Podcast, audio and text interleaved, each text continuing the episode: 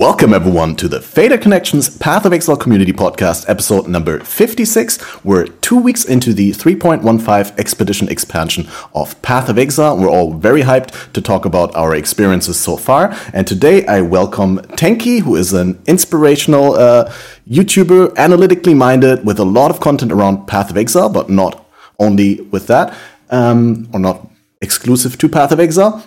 We got Shaq Central, the creator of the Vortex for Everyone build guide that is very, very popular with new players and explains a lot of mechanics. And then, of course, we're also joined, as usual, by Balor Mage, who represents our average softcore blaster and who's probably got a lot to talk about because last time we talked, Balor told us about his in-stacking league start that didn't go that well.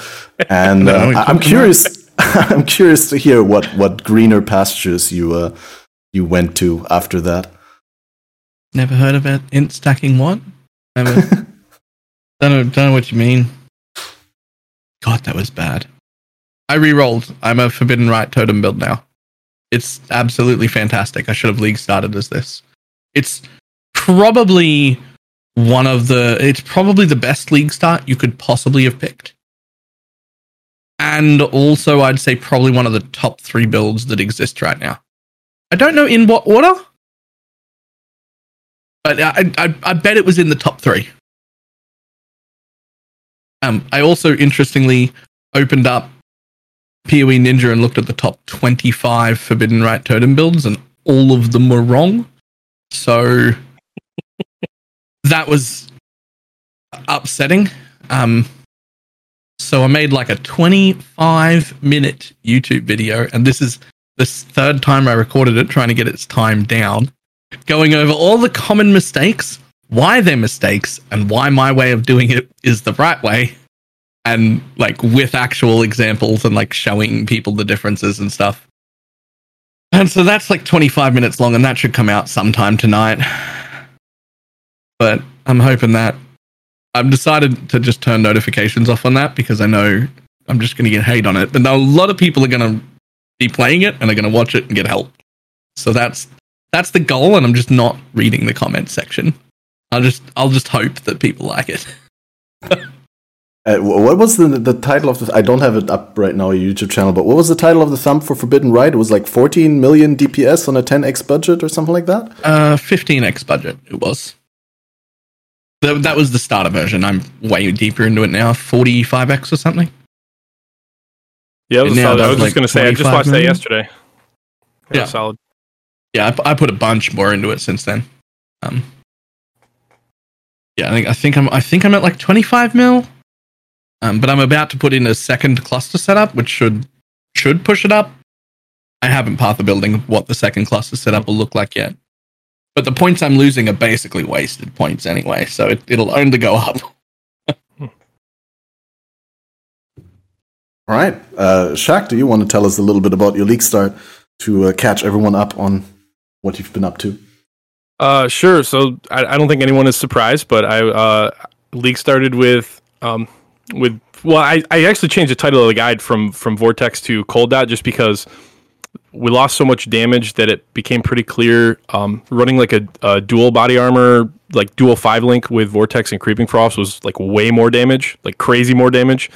So that's what I did. I started with the kind of the updated Cold Dot version, and it was insane like it usually is. Like it's still really, really strong, but it's taken a lot of work to get to that point. So I'm actually just kind of at the end of I'll be doing Cirrus Awakener 8 tomorrow and transitioning into Solo Cellfound, which is where I intended to start. I just wanted to make sure that, you know, the build was as good in Trade League as it was before, or at least as viable as it was before. So yeah, it was really strong. I actually went low life in Act 9. I found a Solaris Lorica in just randomly on the ground, and just kind of as a joke I was like, all right, well I'll just go low life now, and don't do that. It was really fun. Like it kind of worked just because I've been playing Vortex for so long, but I went into Act 9, I swapped to low life, I had like 900 ES, and I was basically just running around like a madman for a while. It was really fun, but don't do that. But yeah, I never actually went CI this league. with like 900. I never went CI at all. I went from like 2,000 life to 900 ES and just never looked back. That sounds horrible. It was pretty fun. That sounds a bit like how I leveled, where it's just like, you know, I'm going to keep clicking damage nodes for a while. When it gets to be a problem, it'll be a problem. Chat, don't do this. Don't just click damage nodes while you're leveling until like Act 9. What did you League start as, Tenki? I League started as Toxic Rain Raider because it was the least nerfed build, and I didn't want to risk a new skill. If I had started a new skill, it was either going to be Forbidden Rite or Eye of Winter, and I just didn't want a Crackling Lance situation or a Lancing Steel situation where the skill's just unusable, bugged garbage, because that kills my motivation for the League. Fair chance. Could have happened. Yep. So I picked Toxic Rain. It was the least nerfed skill I could think of, and it did exactly what it would say on the box. Super smooth League start. Went into maps, kept pushing in maps, did everything I wanted, was great for farming logbooks, did logbook bosses, did Cirrus, Maven. Don't necessarily do Feared on it. Haven't done it yet. Wouldn't particularly advise it, but it's not really meant for that without expensive gear anyway. Yeah. Feared is good, but it's not. Like, it's the last 2 points. It's not. It doesn't matter if your League start can't do Feared. Yeah, and I mean, I did Hidden. Yeah, that's pretty good. You really only need to be able to do three of them, I think. Like, if you can get three sets of center passives out of your League start, then that's good enough. Like, you're not at too much of a disadvantage. But yeah. Fucking Toxic Rain. Have you re-rolled since then? Nope. Or are you still playing Toxic Rain? I just finished the gear minus the chest piece, which I'm just too lazy to fix because it's not really a problem and it's very expensive to fix. And so I'm going to be re-rolling after this. I actually just today finished the editing for the build guide. So that'll be up tomorrow, and then I'll be re-rolling into something. But for the first time in a very long time, I don't have a clear plan of what I want to re-roll to because there's so many good things that I could play. And that's a problem. Do a 10-5-3-1 with chat. You pick 10 things you want, you have them pick 5, and then you pick 3 out of that, and then you have them pick the last one.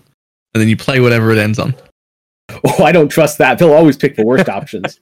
Right, but you get control. You get to pick the 10 first options. Yeah. And then out of the 5 they give you back, you get to pick 3, and then they get to pick 1.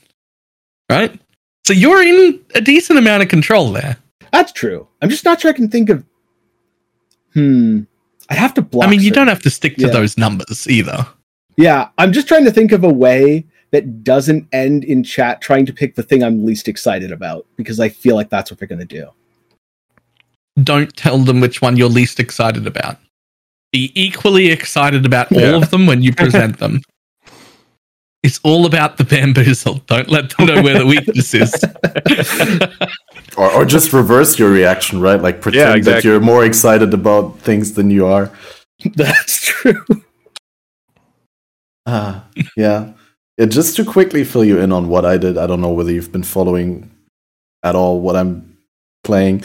I basically started, as always, HC SSF. I really wanted to play HC Trade, but then there was this challenge called out by Steel, Nugi, Rice, Zizerin, and Quinn, and Mathil to play HC SSF no logout, and stupid as I am, I jumped on the train and I learned that I'm a very incompetent player without logout macro, and playing with logout macro for years has just read some very, very unhealthy behaviors of using movement skills offensively, of relying too much on movement skills, and generally getting myself into situations that would get me killed where only logout macro would have saved me. So I did spend my first week re-rolling quite a bit and losing a lot of the leveling gear that I got from early gambles with Gwennen and from drops and stuff like that, but I did also play a healthy selection of builds. I started with Bane Blight Occultist, was really fun. Bane still very, very powerful.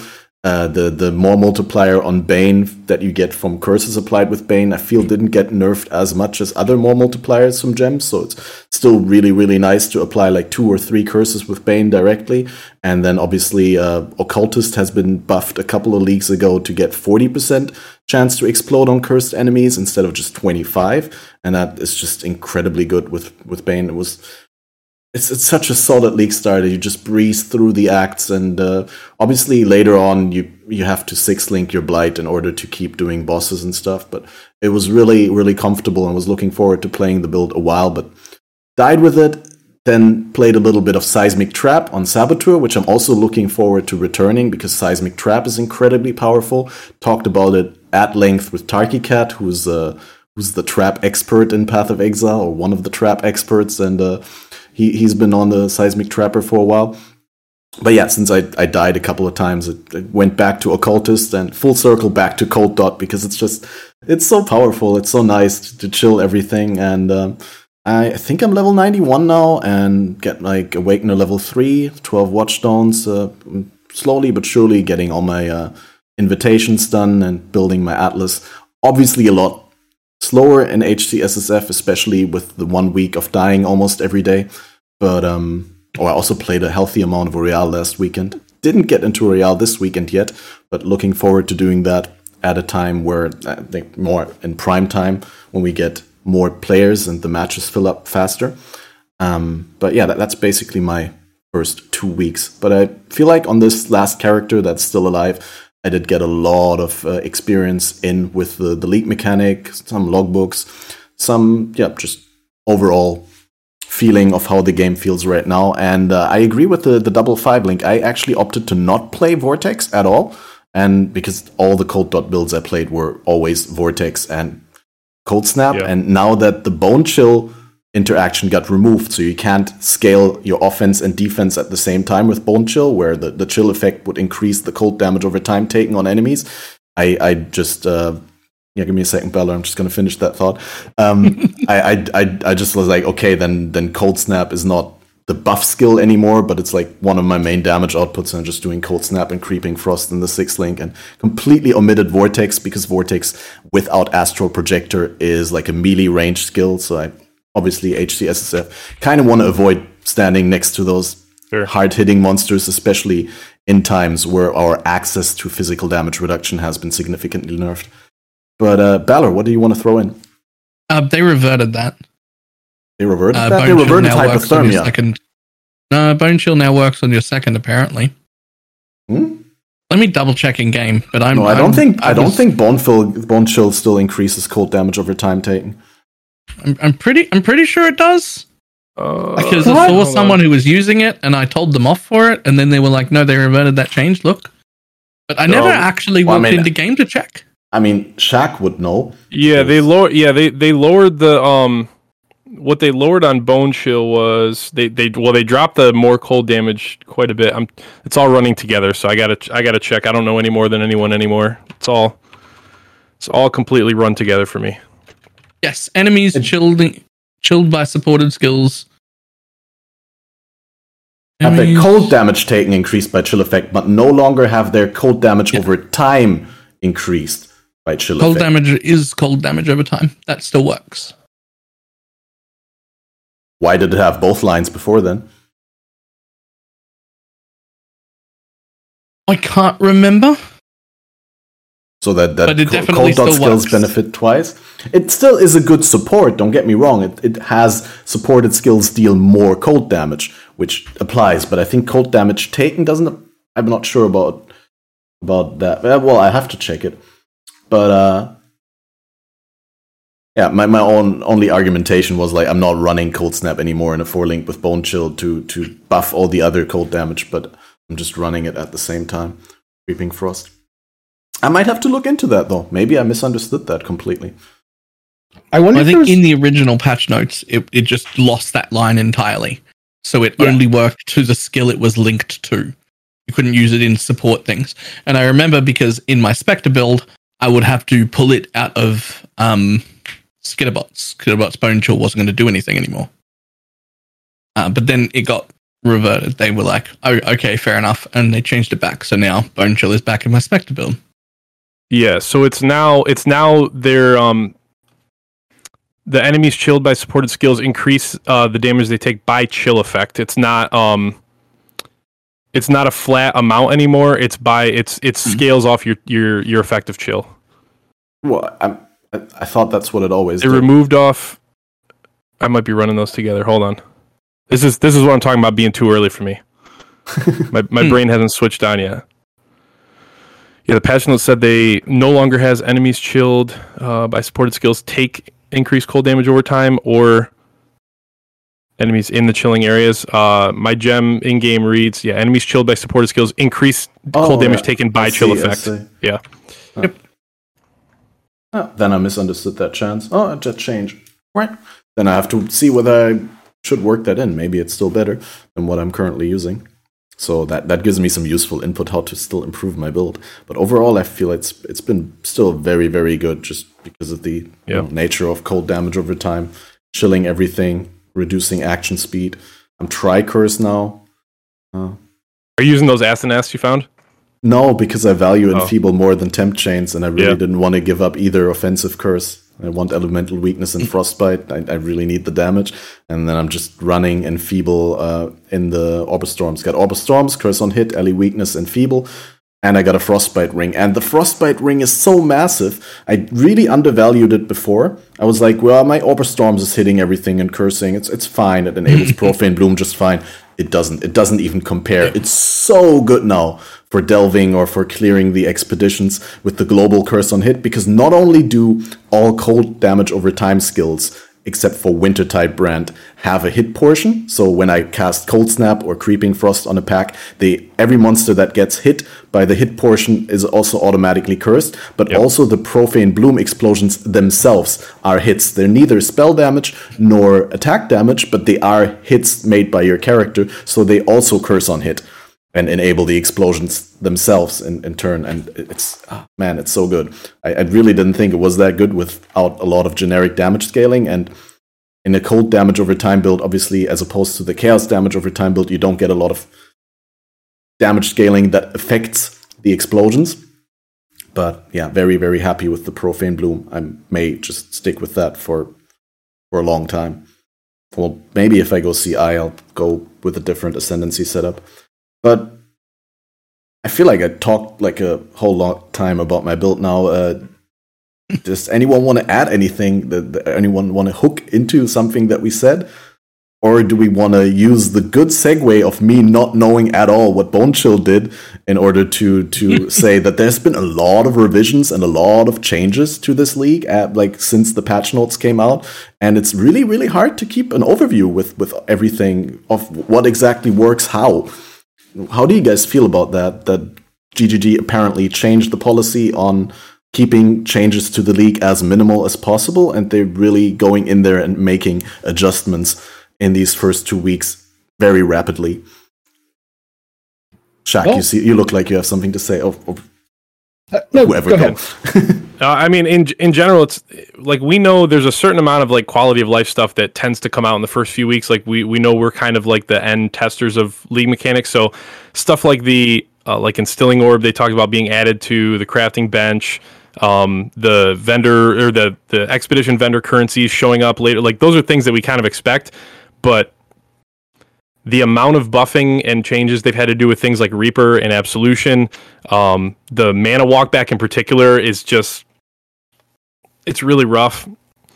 It makes it really, really hard on us, like on particularly new players or anyone who was finally tuning their mana already, or people who just want to start with new skills. Like Reaper and Absolution to me were legitimately the two coolest previewed skills, and they were just unplayable.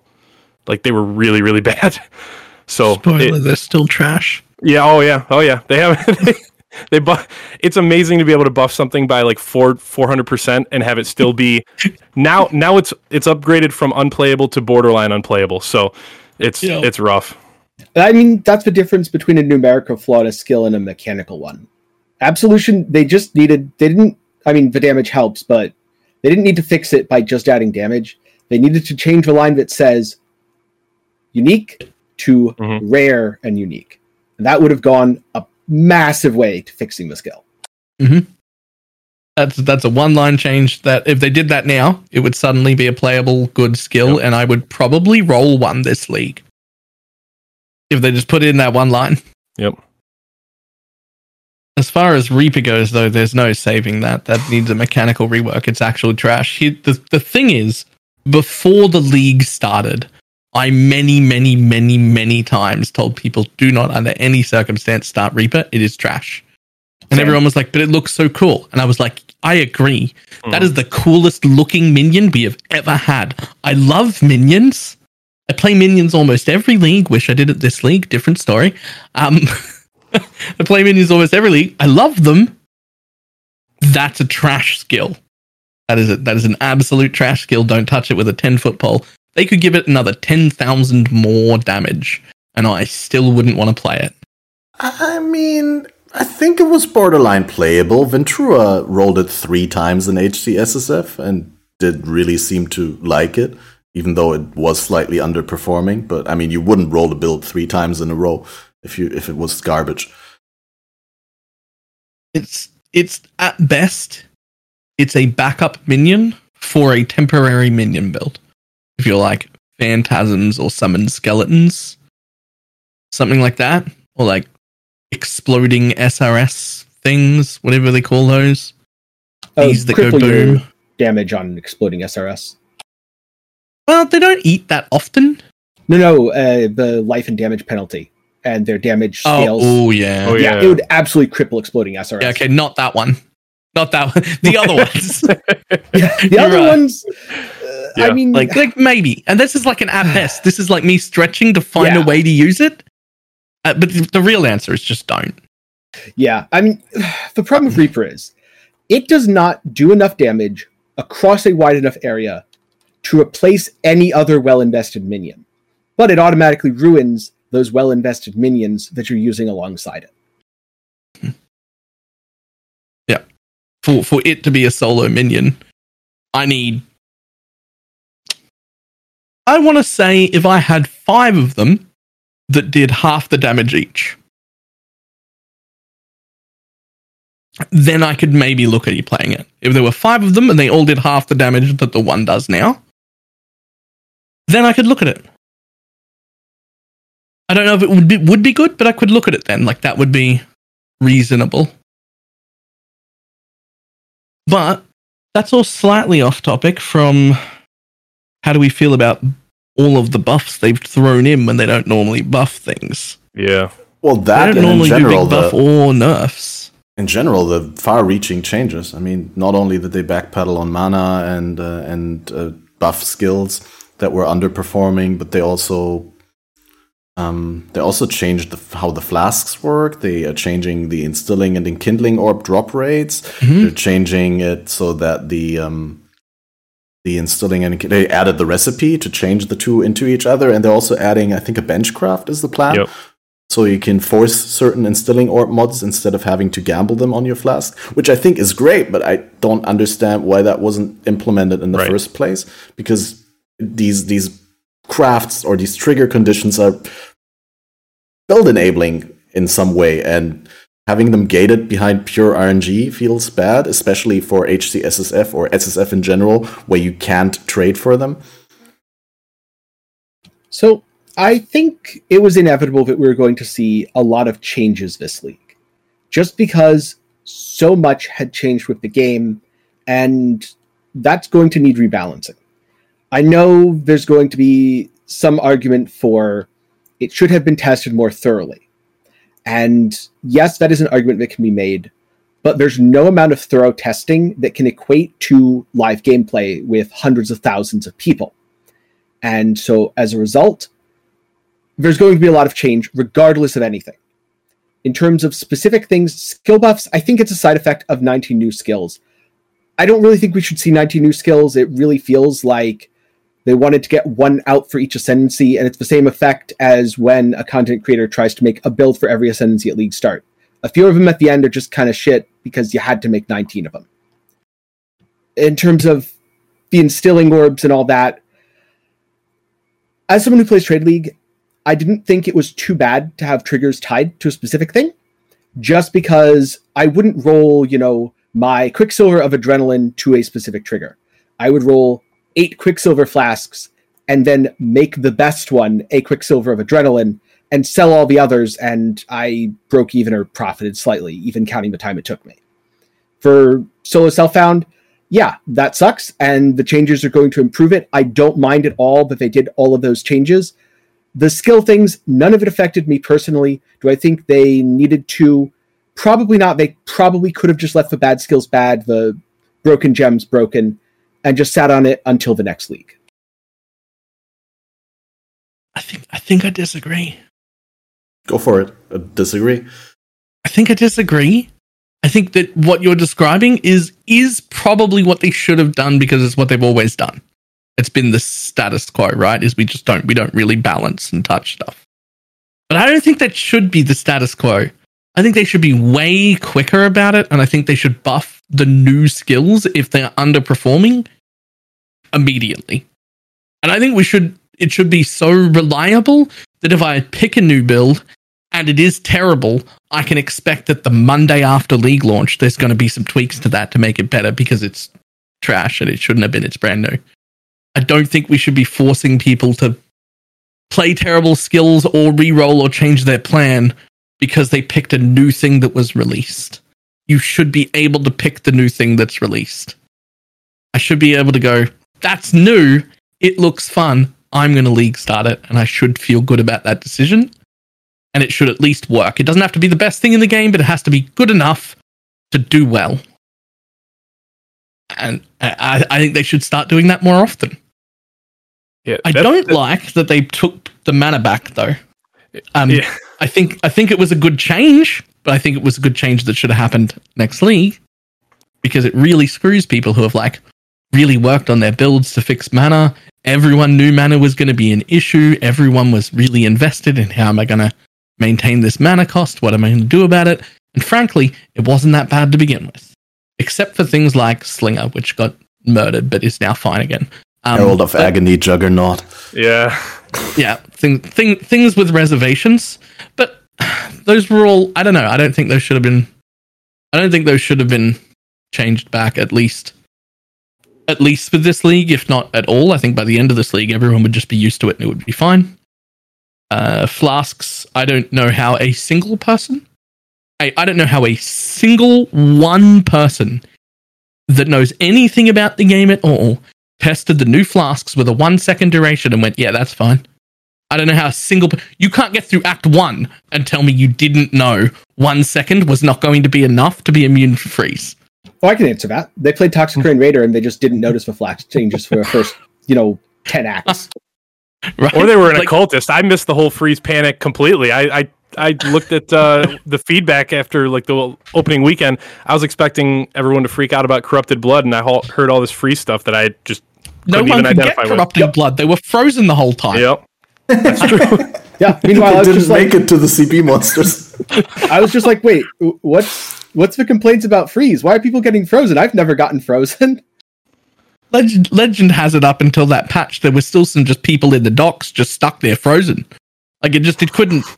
It's ridiculous. That getting changed to 4 seconds, as far as I'm concerned, fixed flasks. Flasks now feel fantastic. In fact, I will go as far as to say, and have done on many occasions, flasks are buffed now from last league. Flasks are in a much better state. They're much stronger, and they're automated. And my hands are loving it. I don't even know if I need new gloves after this.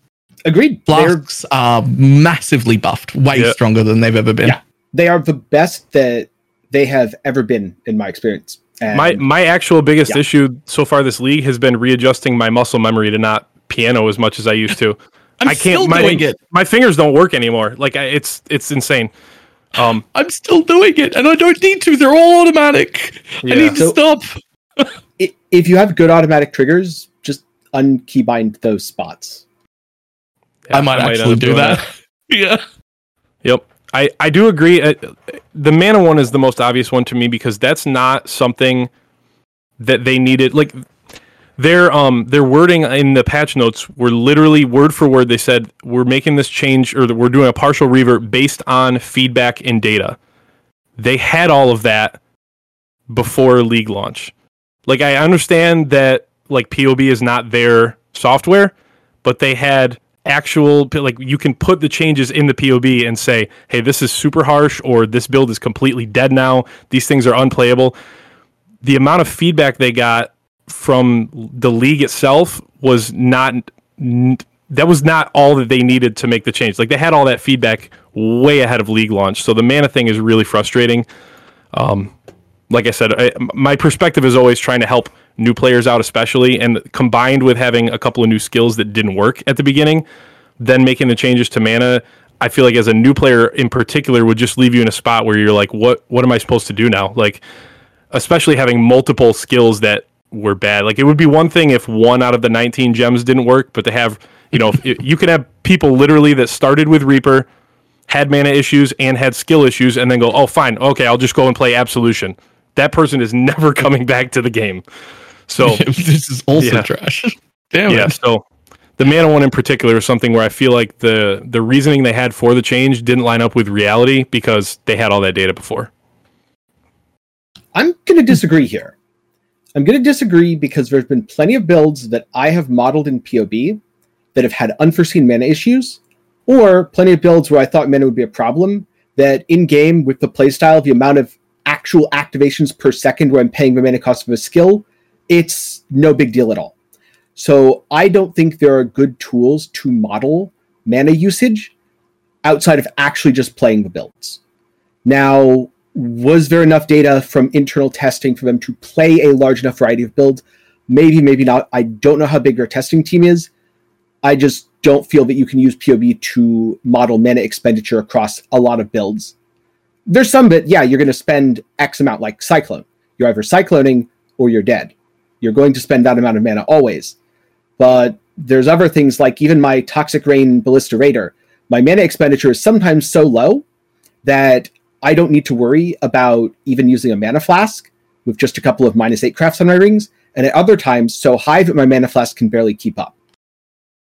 Yeah, that's fair. There was one aspect, I will say, the first thing that I did this league when I got through the queue, hit the login menu, I went right into my standard character and into Blood Aqueducts because we actually did not have a 100% definitive answer on if you were using Stormbrand and Hex Touch, would it cost mana every single time Stormbrand hit for everyone that got cursed?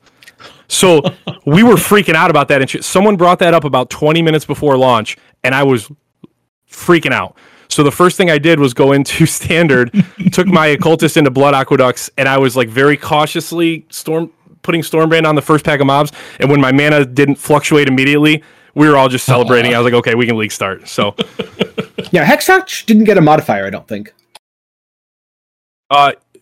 So it doesn't cost mana as part because it has the trigger tag, and that's why we were concerned about it. Yeah, we were thinking like Spellslinger or anything else, you might have to pay for the cost of the curse every single time it was triggered. Exactly. Which would be very rough. That would be multiple on AoE for multiple mobs, That would kill any version of, you just wouldn't be Hex untouched. No. You just I would have had to rework it completely to Blasphemy, Yeah. I didn't even realize if that happened.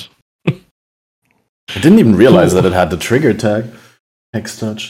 I found that out in queue, and it was a very stressful 20 minutes. But yeah, I quickly want to talk on the changes, give my insight on that, or my perspective, and I think it's a very complex issue. It's like I can't really condone or what's the other word? Condemn? Or condemn, exactly, thank you. Either way, like on the one hand, I think that buffing skills a couple of days into the league and changing mana stuff kind of devalues the accomplishment of people who jumped off of those builds and vendored off or sold off their gear and went into a different build just to see the skill buffed the very next day. And it's like, okay, well, I could have played the build. Well, I guess in case of Absolution, that's not the case, but in the same way with the mana changes, right? You put in a lot of time to overcome the mana problems that are built by the new situation that I and then all of a sudden it gets completely alleviated. Like all the support gems lose like 10% mana multiplier, and I was really having a great time overcoming that struggle with the mana.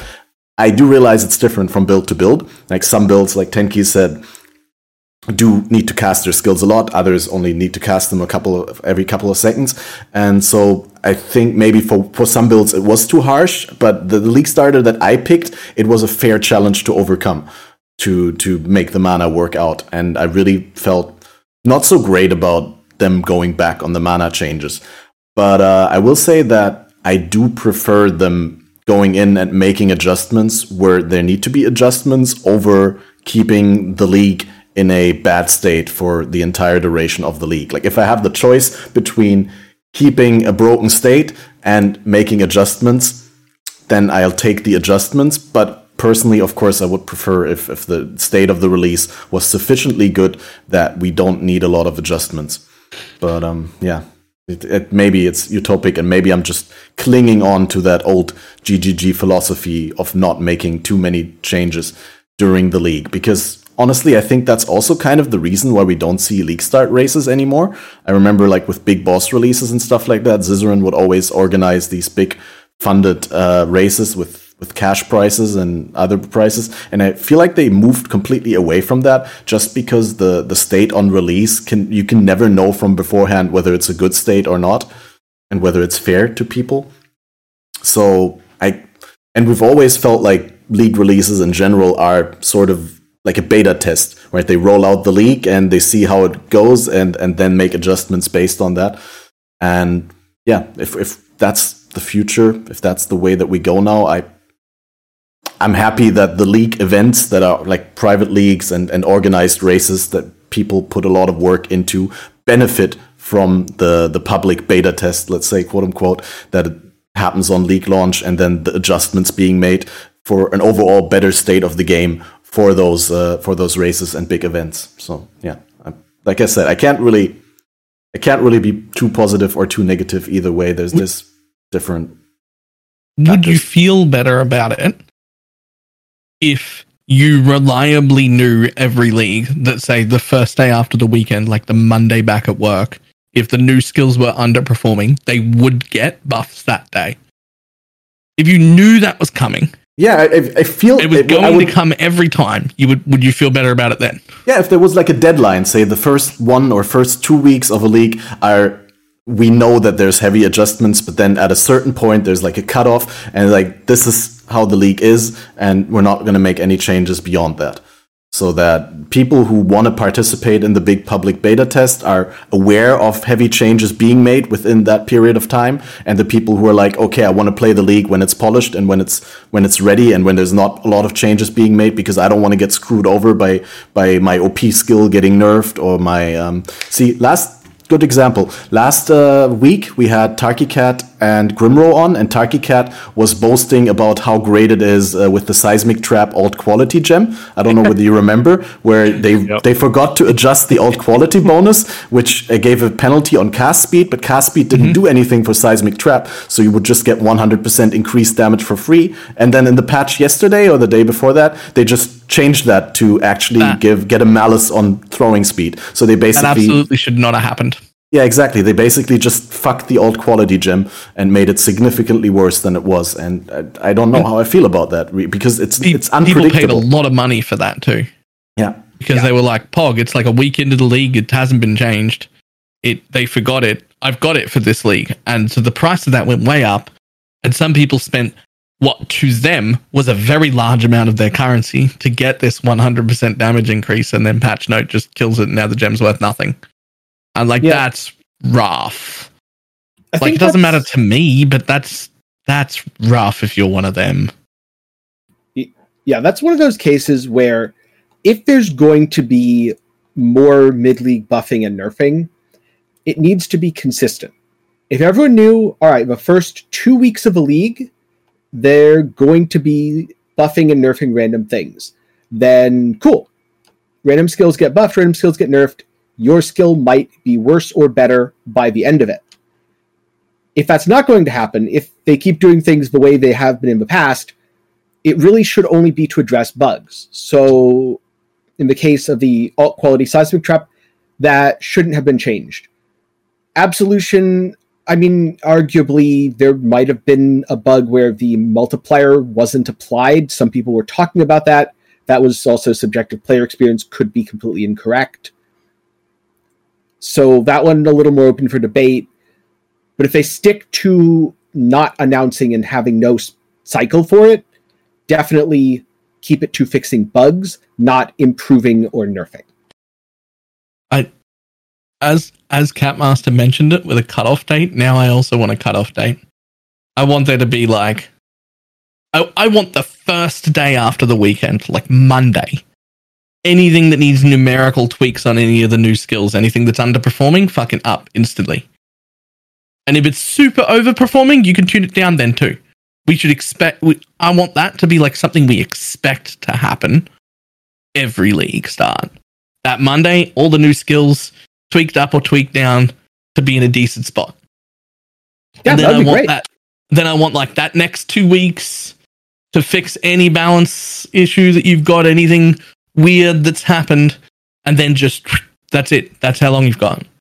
And now this is the state of things. Not that you can't still do updates. Not that you can't still do things like, you know, in Metamorph League, changing organs to be auto pickup. Like that kind of change could still happen afterwards, right? Like putting the currency in the vendor window, like those sort of things. Those can still happen afterwards.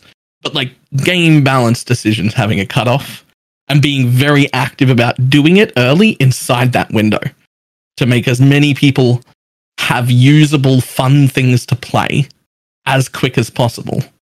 But then knowing that at the end of this time, that's what it will be. I think that would be really, really good. I guess it's just we're in a weird time where this is the first league where they're making so many changes and adjustments within the first 2 weeks, and all like no one knows what to expect, whether there's going to be another wave of big changes next week or whether we're done now. And just for future leagues, it would be great to know what to expect. Like you said, I just want to know what is going to happen. What can I expect? Because like you said, most people probably didn't expect that Seismic Trap alt quality gem to be changed at all this league. No, I definitely didn't. Yep. Yeah. But all at the same time... Oh, sorry. No, please. I wanted to change the topic, but if you have something on this topic, please. Yeah. At the same time, I don't want to see a situation where they stop working on the league mechanic, because we had things like Synthesis and Heist that took over a month to get to a decent place. So for skills, definitely in favor of a cutoff date. For league mechanic, keep working on it.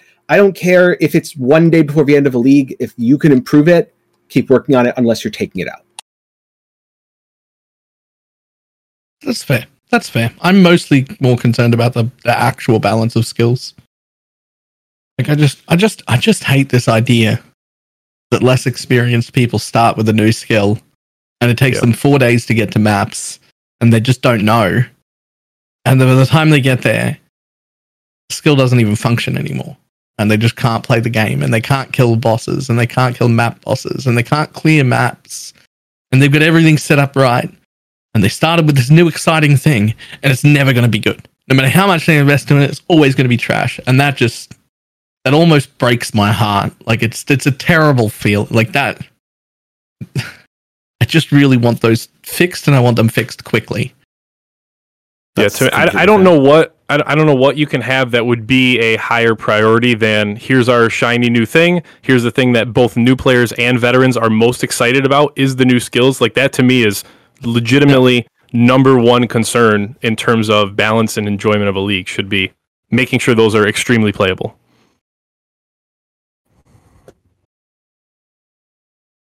Yeah, good point. Also, like they did in the past say that they don't make mid-league changes lightly, and yeah, now they change it rapidly. But on more specific on the changes, I feel like we could talk a little bit more extensively about the flasks because the power level of utility flasks, outside of course, being able to apply trigger conditions and the enkindling orbs and stuff like that, the overall power level of utility flasks has been brought down. But life and mana flasks have barely been touched, so relatively they're more powerful. Did that change? I'm sure it did, but did that change how you approach your flask setup? Maybe it would be cool if we could just like everyone go quickly over the flask setup that they're running right now, Valor. But what are you doing with your flask? Exactly what I was doing before. I'm in a mom build, so I have a mana flask this time. Otherwise, it's one life flask, 4 utility flasks, and I just fundamentally disagree that they're weaker. What are life flasks? They're just weaker early game. No, honestly, it annoys me that I have. It annoys me that I have a life flask on. Don't get me wrong. And also, my next build ain't using one, but no, they're numerically weaker, sure, on paper, but in practice, they're all way stronger than they used to be. Your uptime is now more than it used to be. Your hands don't hurt anymore. That you have 100% uptime without fail while mapping on any build. It's just with no gaps. Like, they're so much stronger, man. They're just so much better. You craft every utility flask with trigger when full, and then you just unbind them from your key and you just go mapping, and they're up 100% of the time. It's insane. That's what I've got. I just utility flasks, trigger when full, go. I really like the trigger when full. Yeah, please check. It's so good.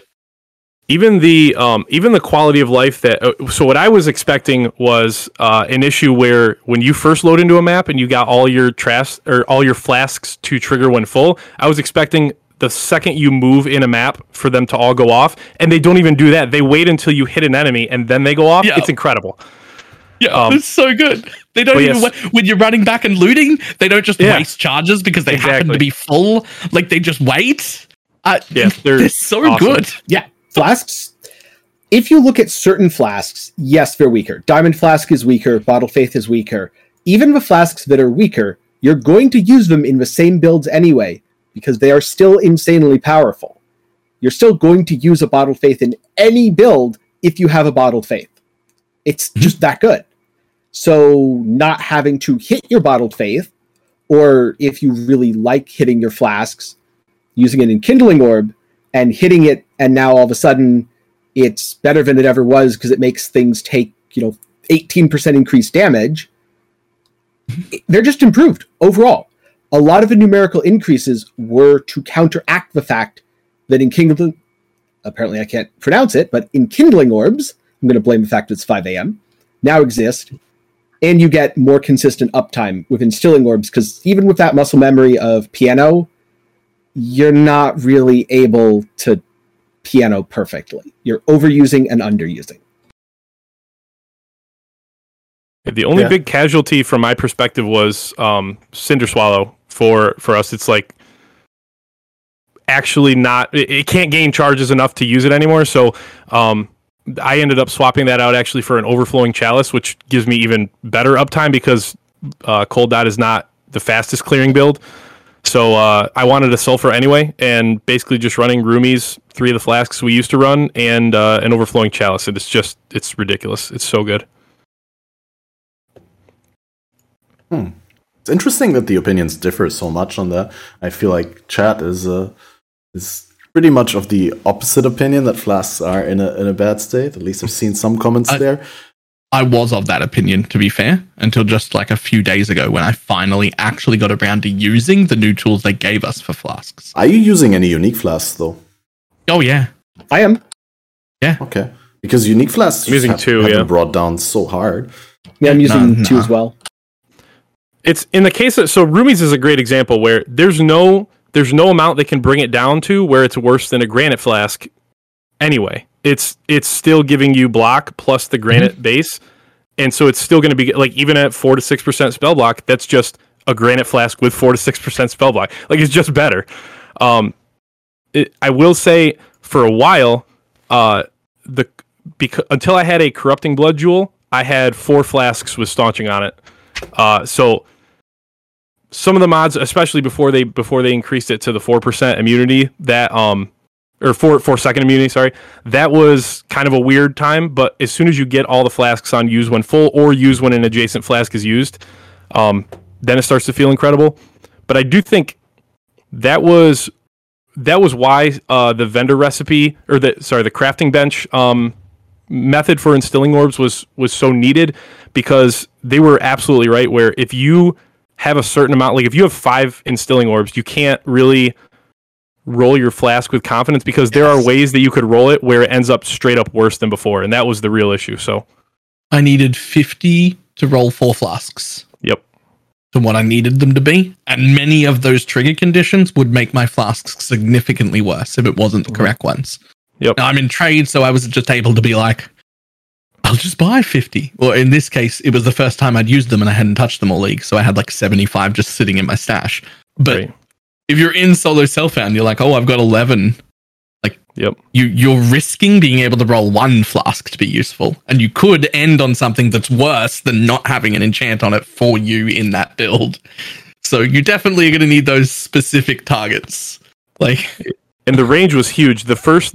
It took me 22 instilling orbs to hit my first when full flask, and then I hit 3 more in the next 5. So the range was way too big. Yeah. For me, I don't remember how many instilling orbs I spent, because I just did the method of, for the non-unique flask that I used, or the non-unique flask at this point, which was my Quicksilver, I just rolled a bunch of them. I had 10 Quicksilvers, and I just go down the line.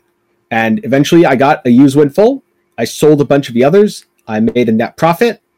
Then for the unique ones, I did go after specific mods trigger when you take a savage hit for both my Forbidden Taste and my Taste of Hate.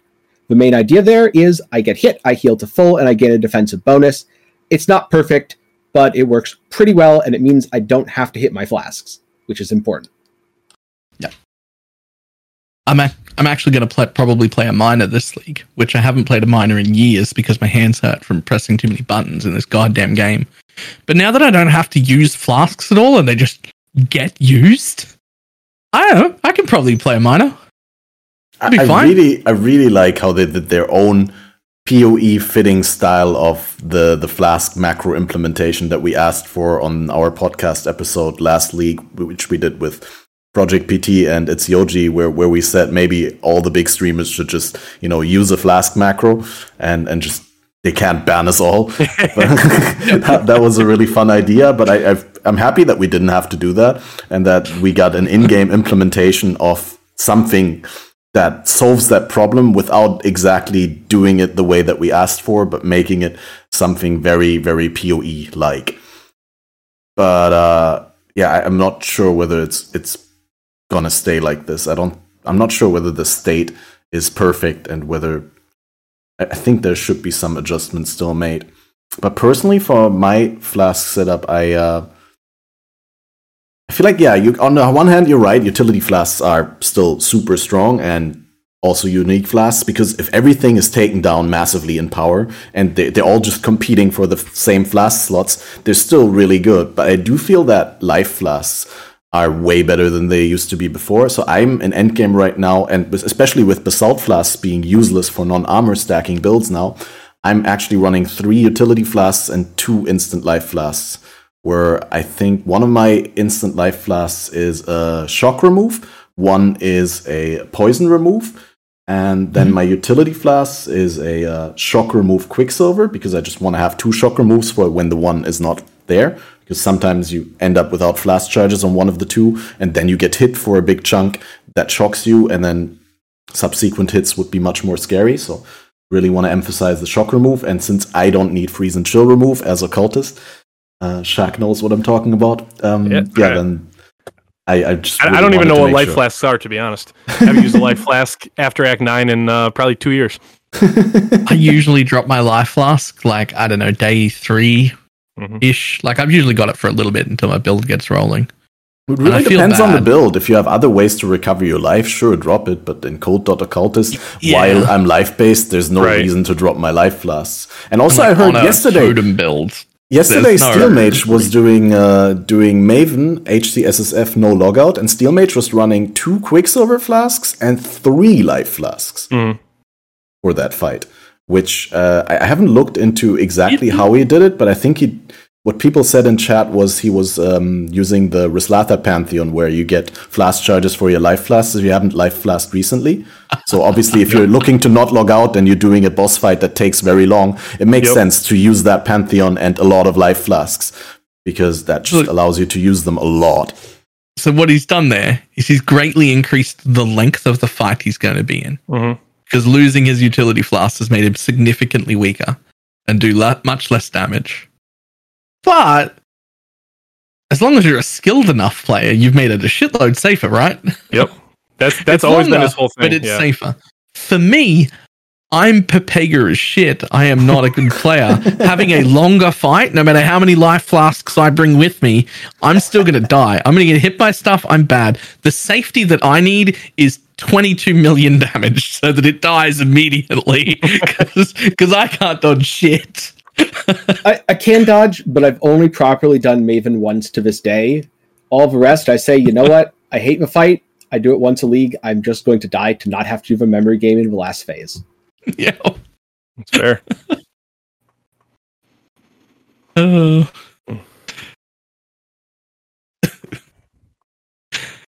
Yeah, I was in the middle of explaining my flask setup. I was quickly going to go over the rest of it. So like I said, two life flasks, instant both, one bubbling, one seething, and one with shock, one with poison, then a shock remove quicksilver, which I use manually, no trigger condition on that one.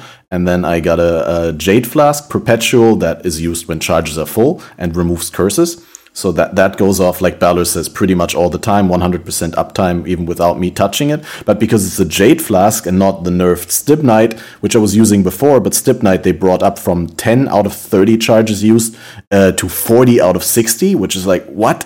That's like Assault Flasks are, and that's really feels Batman. But again, what I wanted to say is with 30 out of 60, when it's automatically used, when charges read full, even when it's automatically used, I still always have one use that I can use manually if I have to remove a curse. And then I'm using a Quartz Flask of Staunching, which is automatically used when I start bleeding. Same story again, 30 out of 60. So most of the time I also get to use it manually if I feel the need to, because used when start bleeding doesn't trigger on Corrupted Blood because Corrupted Blood doesn't count as a bleed anymore. No, yeah. Are you kidding? What? The enchant doesn't stop for corrupting blood? You didn't know that? It does not. Corrupted blood is not bleeding anymore. Oh my god. It's why you just have to have a corrupted blood jewel in your build. Yeah. Yeah. So Catmaster, what is your approach been for maps that roll curses on them? I roll over them. Okay, figured. I don't run vulnerability. To be fair, though, they did nerf it so that maps don't have increased effect anymore. So if you run a weakness map, that literally only reduces your resists by 20%. Right. So it's not that bad to be overcapped for weakness maps. Enfeeble maps and temp chains maps are not hurting you as much anymore, and vuln maps in theory also don't hurt you as much anymore, but I really don't like vulnerability, seeing that we don't have access to easy fizz damage reduction via Basalt Flask anymore, so I just skip over them and hardcore too, right? Yeah, the bleed chances. Yeah, it's like vulnerability 20% makes chance. Everybody hit you bleed and just Ritual League was the only league I've ever played hardcore SSF the whole way through, and that was the highest level character I've ever had was a level 94 champ, and I died to vulnerability. Nice. I bled out in like half a second. It was horrible. Yeah, I think early Ritual I also died. I was a gladiator, and I just ran into a pack what was cursed with vulnerability from the map. Everything hit me, and I started bleeding, and I ran away because I was like, shit, panicking, and then running with the bleed and instantly dying. It was my first tier 16, and I went into Wasteland map, and the map boss, Vol, he smacked me with his shield, and I started bleeding, and I ran away because it was the boss, and I died in like half a second. It was awful. Yeah. Yep. Vulnerability on maps. Yeah. Never again. Not even once. But other than that, I think map curses are pretty tame now. Yeah. I'm actually more scared about the occasional curse from like a Hexfont monster or from like a Tormented Spirit that does the curses, or like just Sea Witches or whatever, because those have actually more effect than the map curses now. But removing silence from Hexfont was huge for our build. Silence is like my number one most annoying thing I've ever come across in PoE. It's horrible. So that was a big change. It also devalues a little bit the immune to silence corrupt on jewels, though. Yeah. So that one is not as valuable anymore. But then there's still the Tormented Spirit that I think also still curses silence, and obviously there's the boxes that can silence you. Right? Yep. I think strong boxes that cast a random curse can still cast silence. So. Yep. Yeah. Yep. And still some mobs that silence. Two kinds. Can't remember what they are. I don't. They know. Mentioned them. I'll remember when I next play a caster build that doesn't have Atsu's Reserve Virides. Well, no, I'm confused. I'm just immune to curses. That's yeah. That's just every build is just going to be immune to curses. I'm done. I mean, using Atsu's Shield or. My first build was using the Aziri Shield. My second build was using Viridi's helmet and a magic ring. Yep. Probably when I next league start a caster is when I'm going to find out what silence does. Yep. Yeah, it's not fun. I just realized the helmet after saying that that CB is not a bleed anymore. I was talking about how great it is to have item level 85 jewelry bases, because item level 85 rings can be corrupted or cannot be inflicted with bleeding. I just realized that doesn't do anything against CB anymore. That was so good, but now you still need, if you have that, you still need the CB jewel. And I ripped my only CB jewel. Sorry. No, I was done. I was just gonna mourn the loss of my CB jewel that I put onto my Seismic Trapper and then went to die like 2 maps after in a Burning Rage trial. That is unfortunate, but it feels to me like the change from Corrupting Blood being a bleed to it being a non-bleed physical dot was solely from a Corrupting Fever skill, and in terms of monsters using it, it has been nothing but problematic, because everything in the game now that says bleed should say bleed and Corrupted Blood, and it doesn't, and there's so many things that don't, and all of them are bad, and it makes it a miserable experience. That needs to either be normalized, or it just needs to be a bleed again, or it just needs to be removed entirely. One of those three. I'll agree with all of that. Yeah. Anyone still want to go over their flask setups? I'm not sure whether everyone has done that. Is there any insightful, meaningful differences to how Balor and I set ourselves up? Because I think that was pretty different. Like Balor is doing it exactly the same way last league. I'm using more life flasks for sure because I just like having them around. But anything that you think is important to say on that still? I think the trigger on full, really, really good. Trigger on Savage Hit, in certain cases, downright broken. That's the really big takeaway from all the changes. Trigger on Savage Hit, downright broken for certain interactions. Certain quartz flask. Also, ward flasks. It's very, very dumb on ward builds with the Ulrith flask or Orloff or something. I can't remember the name. Yeah, I have been using just a basic ward flask, and that's actually been really nice. It's kind of like getting a quarter of a steel skin buff. So I added that in. It's in place of my basalt flask, and it's functioned as basically maybe slightly less mitigation than the old basalt flask, but it's really nice to just periodically get that extra. And I rolled it for rune flaring, so I think when it goes off, I have about 250 ward, which just felt really nice while mapping. All right, that's the final verdict on flasks. Then I just realized we're already halfway through the podcast. Should we talk a little bit about the Expedition League? How rewarding did you find the league mechanics so far? What do you feel is worth doing? A lot of people feel it's not as good as previous leagues, which maybe in part because it's a lot of the reward from the league comes from the interactions with the vendors rather than as direct drops, and the league doesn't spawn as many monsters. But yeah, without wanting to put words into your mouth, what do you feel about the league mechanic? Shaq, do you want to start? Sure. Yeah, people have accused me of being like not genuine with my opinions, but I have the most fun I've ever had all the time. I love pretty much every league. I hated Synthesis with a passion, but that was a whole separate thing.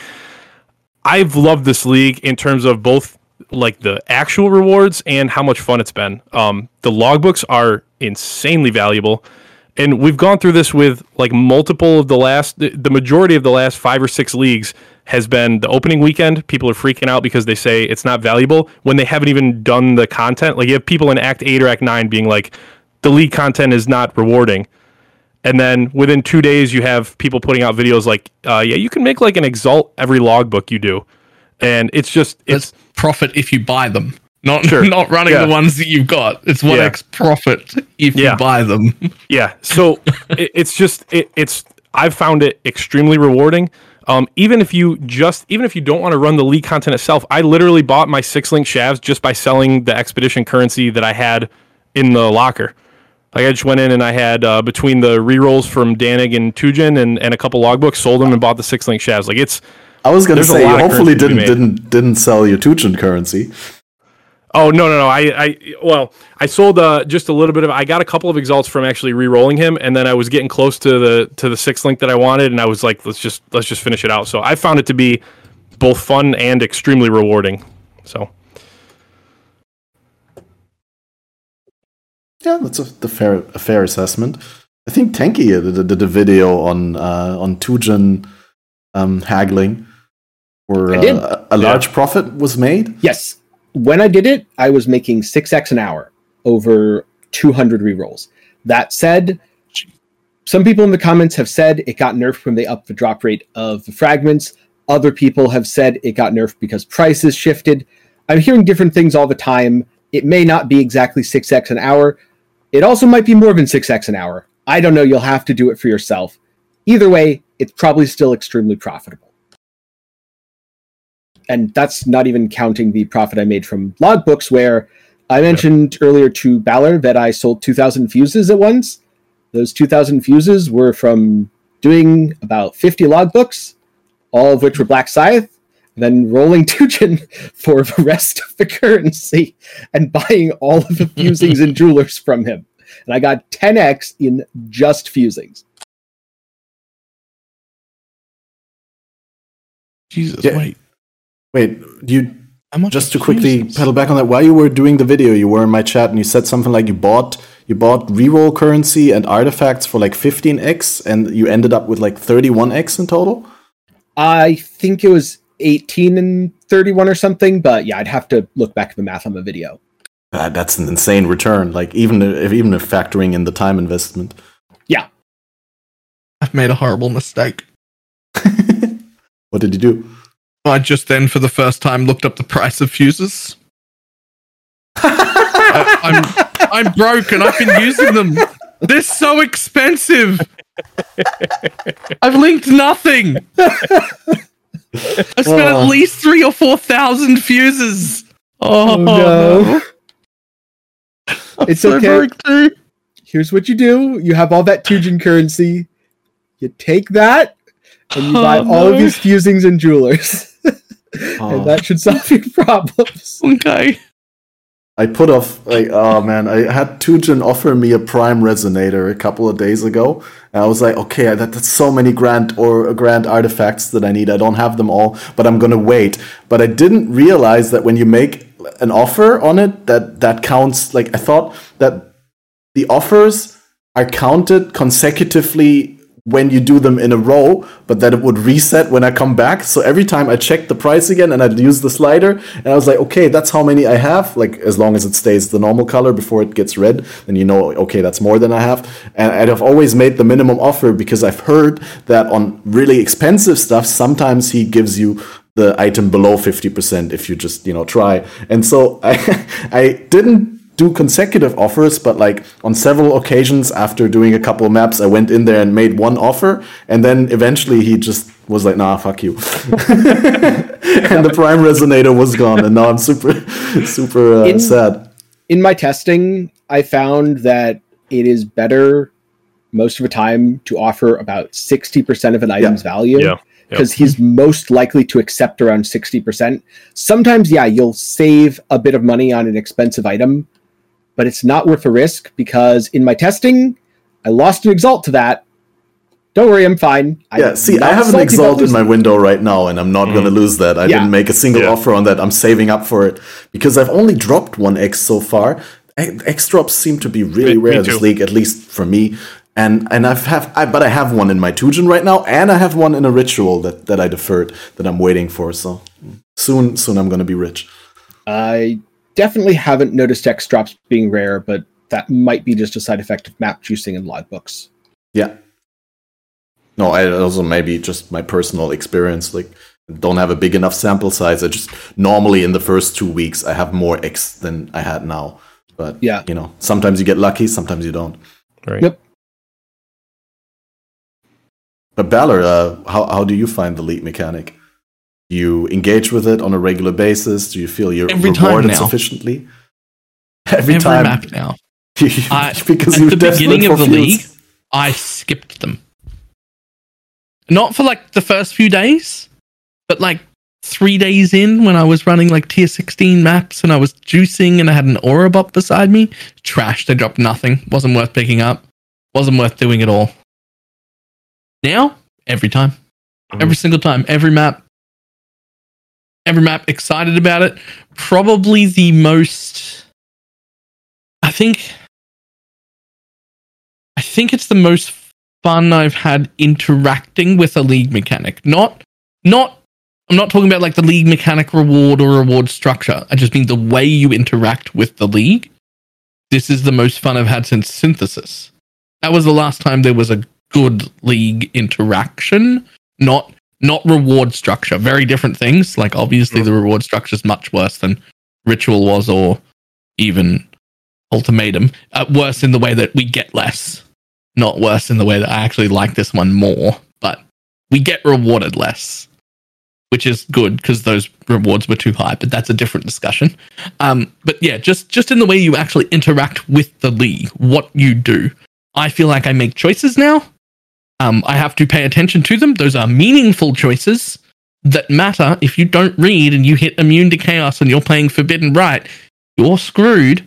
If you're playing a lowlife build and you take the color 20% things, you just die when something breathes in the direction of where you used to be. I don't want to talk about it. But yeah, like, so these are like real decisions, and I don't know. I feel like it's the most fun I've had interacting with a league mechanic. I kind of feel like that particular portion of it kind of been nailed. Few little bugs that they could work out. Like, you know, there's areas in the ground where I clearly should be able to place an explosive, where I cannot place an explosive, and that's real annoying. But, you know, just generally speaking, I actually really like it. Yeah, I would even go so far as to say this is one of the best league mechanics that I've seen in the past several years. Top three for sure, in my opinion as well. Yep. You want to elaborate on that? So I'm going to break it down into three ways. The first is, can you get rewards from it if you don't choose to engage with it on a deep level in Trade League? The answer is yes. Not really. I'm going to disagree with you there. Because... you can sell the currency to people who want to engage with it. You don't have to engage with it on a deep level. You can just get all the drops in your map, sell them, and move on with your day. True. Yeah. Second layer is, does it give you meaningful choices and levels of engagement? Absolutely yes.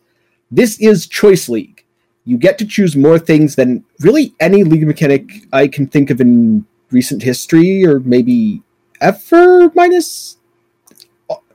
I don't want to count things like Harvest and Synthesis where there's crafting elements, but minus stuff like that, the actual mechanics of engaging with a league, the closest we've had is Betrayal, and I think this beats that. The third thing is logbooks. They are what Blighted Maps should have been to begin with. They are great. I do think the chests are maybe a little weaker than they should be relative to Runic Monster stuff. Stack Runic Monster bonuses, you get generally way more rewards, but they're still great overall, and you can still go for Runic Monsters and be like, oh, I'm going to move my explosive 3 inches to the left because I want to hit that good chest while also getting these Runic Monsters over here, while also hitting that Remnant. So you're still making choices and you're still getting rewarded for it. Yeah, so in terms of first of all, the Lowlife Remnant was so rewarding to figure. This is a great example to me of how a league mechanic can be punishing in a positive way. So the first time that I ever saw it, I didn't even know that it was on the map because it's not highlighted in yellow. The only thing that I was looking at was immune to cold. So all of a sudden I'm running a map and there was the expedition was like in the corner of a map. So I'm running it and I would come around the corner and I died instantly. I'm like, okay, weird. I don't know what that was. So I get back in, and I round the corner, and I die instantly. And I blow like 4 portals on it, and I'm like, there's something in that corner that's bugged. And it happens again in another map where I'm dying instantly, and I thought it was bugged. And then all of a sudden I realized, like, yeah, I should probably read these occasionally. So I see the Culling Strike, and the way that my low life setup is, I end up with like 17 or 18% life unreserved. So I'm just under the threshold, and what we ended up doing was I just moved a 50% aura out of Prism Guardian and put in Discipline as 35%, and it brought me to like 22% life. But then that meant I had less mana unreserved, so it became this like tiered thing of like making that was to me so rewarding, because some people like in my Discord, they were freaking out. They were like, "This is the worst. I can't play the league anymore. I'm done with it. I can't go low life." And that was to me a great example of I can just fix my problems incrementally, and then I'm in a place where that's not really fun. And I, as much as I don't like immunities, I really like the fact that old league mechanics can be placed inside of the area of the expeditions. So like you can get like your Legion encounters or even your masters will spawn like within the little ground range of the explosives. I had one where I accidentally triggered immune to cold purely by accident. I didn't watch my placement. So I had monsters running around that I could not kill, but in the middle of the expedition zone was the Zana mission that I had triggered for my map. So I'm trying to kite this entire pack of like 100 monsters around in a circle, just going in and diving one at a time to read the maps that Zana's offering and then dash out of the area. And it was stupid, but it was so much fun just trying to get into the Zana mission without dying. So I just had a ton of fun with like every aspect of it. We did the same thing on like day 2, by the way, because I started with an aura bot, and he just... Yeah, like by day 2, we had him relatively geared. Like he was pretty tanky. He wasn't dying. We couldn't do super juice yet. So he's an aura bot. He's nearly immortal. And then just splat, splat, splat. What the hell? What is going on? And it took us like 4 or 5 maps to realize there was even a cull mob. Yep. And then we did the same thing. We readjusted all of his auras. Had to move like 6 different auras around to be with different places in the gear and everything. But he fixed it on his own and just got himself to 21% life. Yep. And I'm he's like, 22 okay, right now. I've nailed it. And then he went back in and he's like, I'm taking this cull box. If this culls me, I quit. Yep. And it didn't cull him. We're fine. And that, I don't know, that felt really good. That was fun. That was a fun interaction to overcome. You just go up to 21% life now. I will say, I think we're going to talk specifically about logbooks, but just to add in something I forgot to say, logbooks, I think, are legitimately my favorite league-specific thing they've ever added to the game. Just flat out. This is really fun. It's incredible. Yeah, I forgot to map for a few days because I was just buying logbooks and running them. Yeah. Forgot to map. Yeah, I think it ticks every box of what a good league is supposed to be. Maybe it could be a little bit more on the crafting side of things, but it does have a crafting aspect with ROG. I think the mechanic itself, I think we already talked about that a lot, is incredibly fun, is engaging. It combines great aspect of previous leagues where you have the choice, what do I free, what do I want to risk, like similar to Legion. Then you have a little bit of infrastructure placement similar to Harvest or Blight, where you have little min-maxing like on the grid, and like Tenki said, can I get that remnant, can I get that box, can I get the runic monsters? And there's so many different ways how you could even approach the average encounter in maps, and also depending on the map layout they work out very differently. And in logbooks you have even more choices. I've seen people run around for minutes before even placing a single explosive, just getting an overview of what do I have on this in terms of remnants and runic monsters, and what is the best path that I can do. And so it's a great mechanic itself. Then on top of that, you got the crafting aspect, you got the end game aspect, and you got bosses.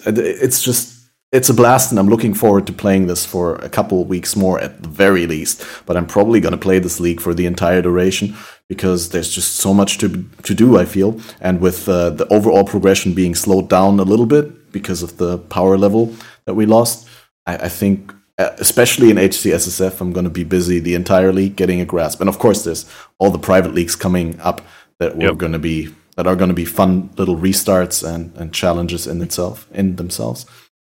So yeah, that would be my opinion on the topic.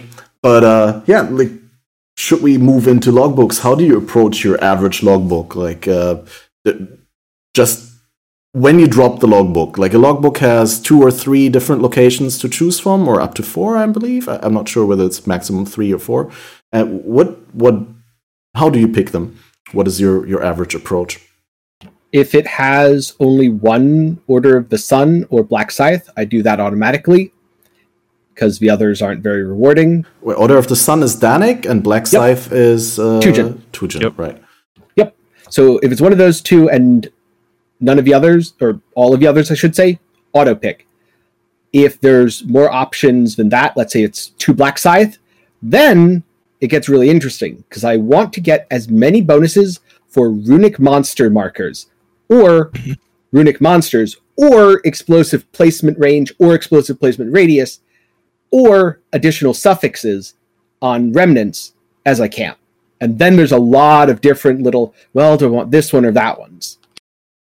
Yeah, but so Runic Monsters is a priority over everything. I think a lot of people approach the League mechanic, even in maps, a little bit wrong, or potentially wrong, and feel that it's less rewarding because of that. It's important that you know that Runic Monsters are way more valuable than opening the chests, especially in maps. In logbooks, you get the league-specific chests with the league-specific rewards, which is a topic in its own that we're going to talk about. But the Runic Monsters are the ones that drop the logbooks. So if you're feeling like you're not getting any logbooks, go for the Runic Monster markers in maps, and obviously for the remnant that says increased quantity of logbooks. Even though, like, yeah. On that note, that exact note. I know it seems like I'm putting a tinfoil hat on when I say this. Maybe other people have the same feeling. I feel like that increased logbook remnant is still bugged and actually gives you reduced logbooks, because if you take them every single time, you get almost no logbooks. And if you literally ignore them and don't take them, you get a logbook every few maps. And I mean, like, easy, I could run 48 maps without a single logbook, intentionally planning them out and taking the logbook thing and then the Runic Monsters. But as soon as I started blatantly ignoring them and not picking them up at all and just going for Runic Monsters, I now get a logbook every 4 or 5 maps. I think that might just be you, because I definitely get a lot of logbooks and I always prioritize that mod. Maybe it's just, but it was like over days. Like, over days. Yeah, when there's been... I just have been prioritizing, like, the increased quantity of drops from Runic Monsters, and it seemed like it's been a fair amount, and I've stopped kind of going out of my way to pick up the logbook one, because, again, I have a personal, extremely small sample size, so I'm sure that there's... Like you said, it's probably more tinfoil than anything else, but it makes me feel good when one drops, and I haven't targeted the logbook mod, so... Yeah, that's what I've been doing. Chat seems to mostly think it's just me getting screwed. So maybe it is. Maybe it is. But either way, I'm now doing the league mechanic way faster because I'm not reading it anymore. I'm not looking for logbooks. And I'm getting way more logbooks. So... I think it's just like a lot of times you wouldn't have dropped a logbook either way, and then getting the remnant doesn't make a difference. But there is probably situations where you get the remnant, you get a logbook that you wouldn't have gotten if you wouldn't have gotten the remnant, but you never know, obviously. I don't think I've had a single expedition drop me 2 logbooks yet, maybe 1, but it's definitely not something that happens frequently. It's like I've 1 every 3. Couple maps. 3! Yeah, but only once I stopped taking the drop logbooks remnant. I wonder, maybe you not reading... and not taking the logbook remnant leads to you getting more quant bonuses and more Runic Monsters, so you end up with more logbooks that way. But like the logbook thing isn't necessarily broken, just that quantity and rarity and just more of them is just a better way to do it anyway. Yeah. And I've just, since I've stopped, I'm just by default getting more of the other shit. Yeah, quant and pack size. Rarity shouldn't affect it at all. Rarity should mean that you might drop a magic or rare logbook, but it should not increase your number of logbooks dropped. Yeah, fair. But yeah, maybe that's what's happening. Maybe the pack size and rarity and not rare quantity stuff is just better than the logbook remnant, and I'm just taking them now because I now hate the logbook remnant. I think it's scamming me as bullshit. It won't give you. That's a remnant that says you will not get a logbook this map. That's what that is, as far as I'm concerned. I think if you're not sacrificing a pack size or a quantity one for getting the logbook, then it's fine to get it on top, but you shouldn't prioritize the logbook remnant over the ones that give pack size and quantity, because those obviously scale all the other rewards that you can be getting as well. Yeah, I think in particular, if it takes you more than one explosive to reach the logbook one, that's just an explosive that could be placed for quantity or pack size too. Like if it's outside that initial radius, or more runic monster markers. Yeah. Sometimes can be hard to get all the runic monster markers in, especially the indoor maps, like something like Haunted Mansion or so, where you have to go back and forth in like these small little hallways and. It doesn't feel good at all, but it feels so good in like Arid Lake or some open maps where you can literally rain freely with your explosive placements. So would you guys say that it would be the right thing to do if you were in a situation where you can't get, if you choose to try and get all the runic monsters, you get no remnants on the way because of the way they're placed. You get no remnants, but you could pick up all the runic monsters while inside a map. Would that be the way you'd do it, or would you still try and pick up remnants first and then go for some runic monsters, being that in that case you would miss some runic monsters that were at the end because you no longer have enough explosives? I feel like it's really hard to pick up all the runic monsters while missing all the remnants, but there might be situations where that's possible. Depends on the mods. Right. If you get 100% increased quantity from runic monsters, then you only have to hit half of them to make it just as much stuff. Well, presumably that's additive with map bonuses. Yeah. So if you've got 112 quant already, then 100% is only a third. Yeah. But that's also just an assumption. I don't even know for sure that quantity on map affects them. I feel like it does, but all I've got to back that up is I feel like I get more shit in the higher rolled maps. Well, it should, right? That's how quantity on maps works. It also scales regular map drops, and I think it should also scale logbooks and pretty much anything that runic monsters drop. I would think. But it hasn't always done that to everything. So yeah, it's true. Like it's not always the case what logic dictates. But moving back to the logbooks specifically, what do you feel is especially juicy when you're doing a logbook expedition after you picked the priority NPC and the priority layouts? Or which logbooks layouts do you prefer over others? Is there any? The other day I got one when I saw that for the first time. One of the layouts is called Scrublands, and I was like, "Yay, chat! I'm going home."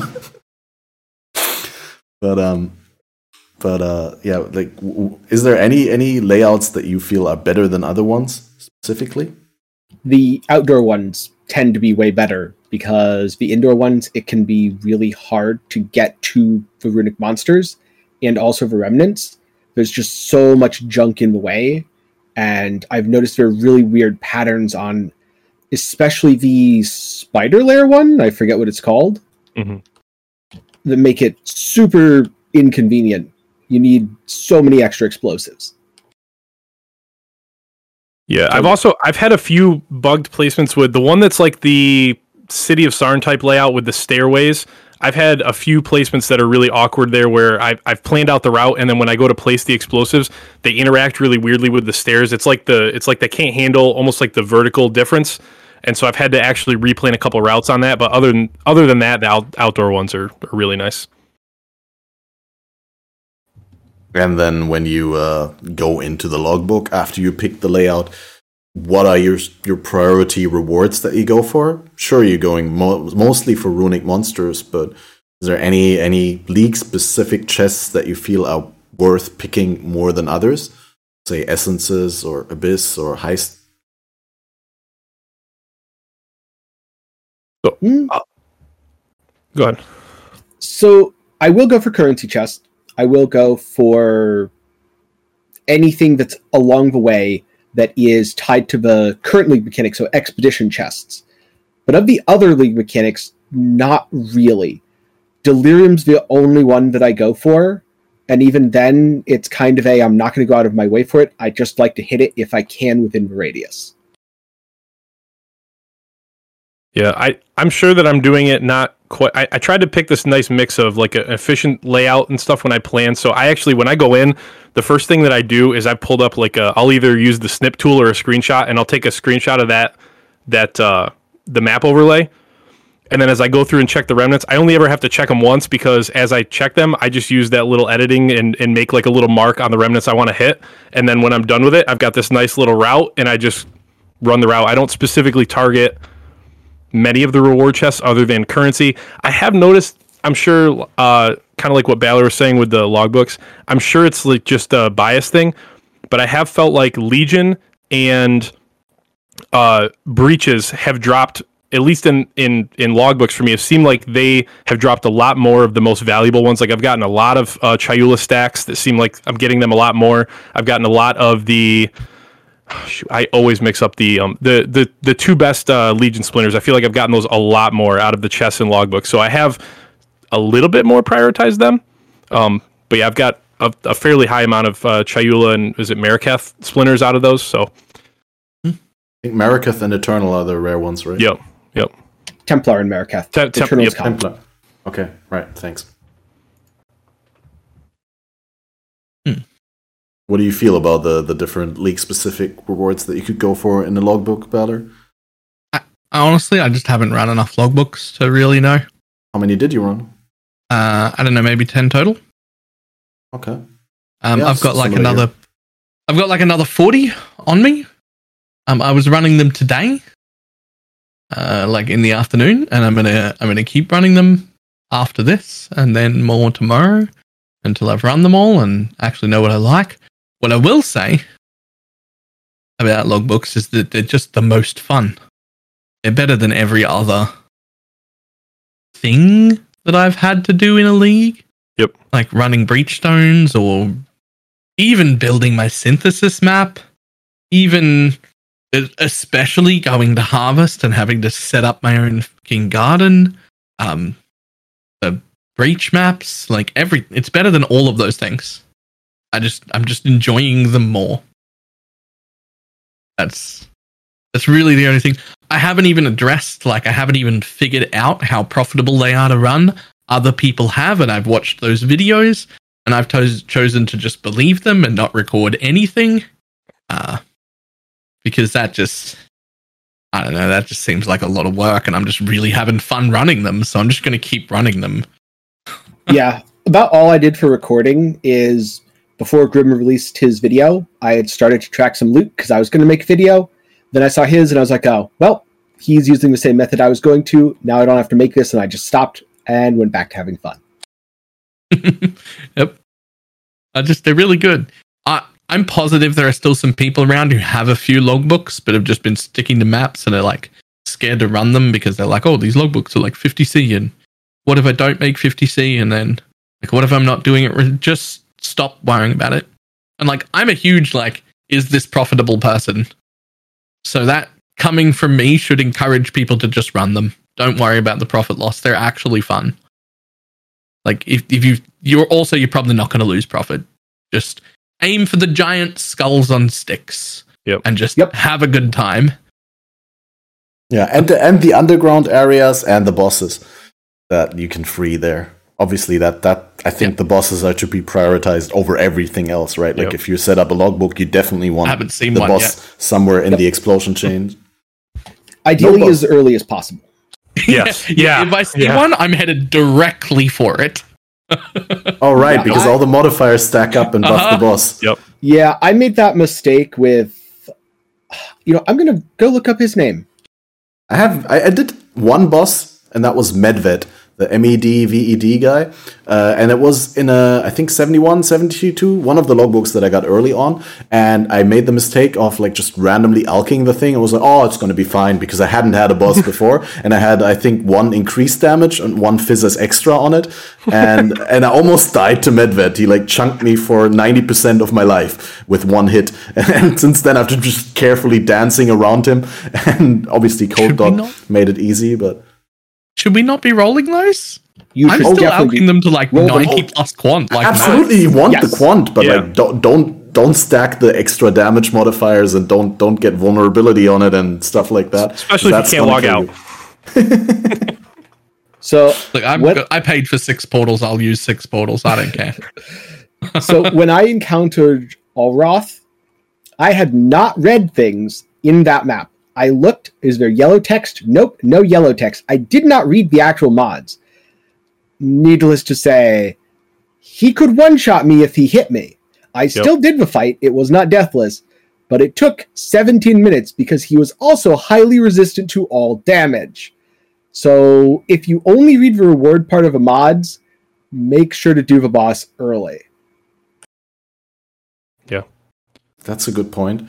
Also, I just saw the... yeah, exactly. Good for pointing that out. We should probably say that on the podcast as well, because people don't... Not everyone knows that you can alk them, but also if you hover them with advanced mod highlights and you press your highlight button, you can see that there's actual roll ranges on the increased number of things for the different regions. The increased number of runic monster markers, the increased explosives and stuff like that. Those have roll ranges and they are implicit mods on the logbooks, so you want to use your blessed orbs on them to maximize them.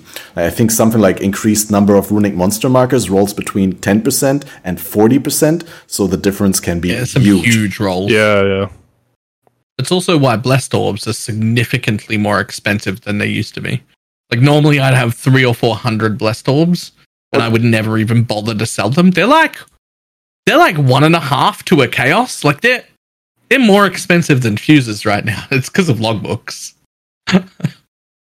Yeah, but it also has to do with, I mean, we have the same with scours. It's just like Ultimatum was just handing you out so much raw currency per encounter. Like every Ultimatum in every map was on average like 5 to 8 chaos return, I feel. And now you just don't have that anymore. The closest that you get to that is haggling with Tujen and getting a random stack of some currency. But I feel they really reduced the amount of scours that you get from him specifically compared to Ultimatum. I don't know how many blesseds you get from him. I don't remember when I last had blesseds, but I do get a solid amount of chaos, fuse, jewelers, Bal orbs, and stuff like that. I've been enjoying that. Especially because in SSF, you can't trade with other people. Yeah. So that first. But also, I really don't like having to zone into Act 10 Town or Epilogue Town in order to just do the normal rate conversion between chance orbs and scourings. It just is annoying when you need just one scour to change a craft on an item and you don't have it and you have to go through 2 load screens in order to get it. And instead, just haggling with Tujen is just so refreshing. On that note, I will say I do have one complaint about logbooks and the League as a whole, which is it has the same problem as in Delirium League. Simulacrums are just... It's a better way to get certain things from other leagues. For example, you can get way more ritual splinters from running logbooks than from doing actual rituals. You can get way more fossils haggling with Tujen than you can Delve. You can get hundreds more fossils per hour. Well, actually, I guess hundreds is a little... You can get about 100 fossils per hour haggling with Tujen on top of all the currency stuff. If you're delving, you might still get those fossils, but you will get nothing else with it. So it's a slight, slightly contrarian view on that. So I would agree in the sense that I think... outside of the actual league content of a league, I think it should be, in general, harder to get that league-specific stuff, with the exception of the current Challenge League. I think, when it comes to Delve, the 2 best ways to get Delve things should be... You should be almost unable to get them outside of Delve, but also the Challenge League. I don't like the idea that you can get almost, 10 times more from the Challenge League, but I think... I like that each Challenge League has like a focus on getting like every type of reward. Like I like that about logbooks, but I do agree that you can get way more from logbooks than from doing the specific league content. Like way more. Yeah. Yeah. I'm just not so against it. I said the same thing on the last podcast. I think this is whatever league we're currently in should be the most profitable thing to do. Overall, I agree. It should be the most rewarding thing that you can do, and you shouldn't be punished for exclusively engaging with whatever league is up right now by not getting other league specific rewards at all. But I don't think that the current league mechanic should devalue completely specking, like full on maximizing other leagues. Like say, if you want resonators and fossils, you should be getting the most of them by specializing into Delve and mainly running Delve. And you shouldn't feel punished for doing that because you would get way more fossils and resonators from engaging with Expedition and all the other stuff on top. You should. The only punishment should be that overall the current league mechanic is more rewarding. So, you know, you're taking a slight hit, but you specialize in one specific reward. Here's the thing, though. I think it is like that. Yes, you can pick up 100 fossils in an hour just sitting at the vendor, but none of them will be the good fossils. You're not going to get fractured fossils. You're not going to get the whatever Val implicit making fossil thing is called. You don't get any resonators. At least if you haggle wrong, you're not getting the prime resonators. Well, so, you can occasionally get a prime resonator, but you're not going to get resonators enough to do fossil crafting. Like, it is true. Yeah, you don't get regular resonators. In terms of rare fossils, I haven't gotten any from the current league mechanic. Back in Delirium League, I got several of the rare fossils from simulacrums, and I got enough sanctified fossils. I've gotten 5 or 6, which is more than I'd get delving normally. I've gotten more 4-socket resonators than I get delving normally. That makes me think you can get them. They are just exceedingly rare. But they changed that structure though. Like what, 2 leagues back? Was it, or 1 league back? They were like, you'll still be able to get side mechanic stuff from other things, but the best rewards will never come for there. For instance, you will never see a gold. You should at least never see a golden oil. And maybe never even a silver. I don't know how far that goes, but definitely not a gold. There are other oils in my logbook. You can get a gold in logbook? Ooh. Unless I'm somehow misremembering and I somehow accidentally combined it in my tab, yes, because I had one in my tab and I have not gotten it from Blight. So according to their statement on it, is that the very best reward from each thing should be exclusive to that thing. And I approved of that change. So in theory, we should never see a golden oil. You should never see a fractured fossil, for instance, right? Like those are things you just shouldn't get outside of the exact thing they're coming from. But all of the lesser rewards, those can show up. Yeah, I think for oil, it could be because tainted oil is the highest tier now. Ooh, maybe? Again, or maybe I did misclick in my tab. I know I've definitely gotten other oils. I'm pretty sure I got the gold from a logbook, though. Mm. It could be that tainted oils are the highest now.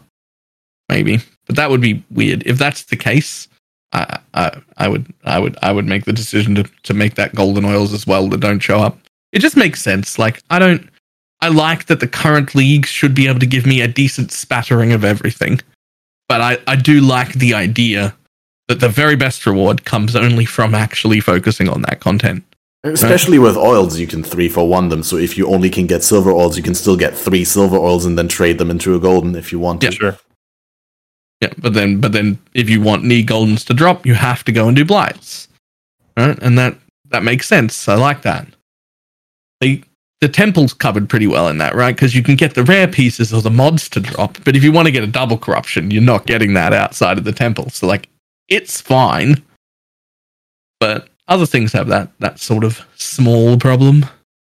Yeah, I think Delve's the one that's affected the most because you kind of have to give up every other aspect of the game to get good rewards from Delve. With the amount the fossils that are being dropped by the league mechanic. It's like you don't play Path of Exile, you play Path of Delve.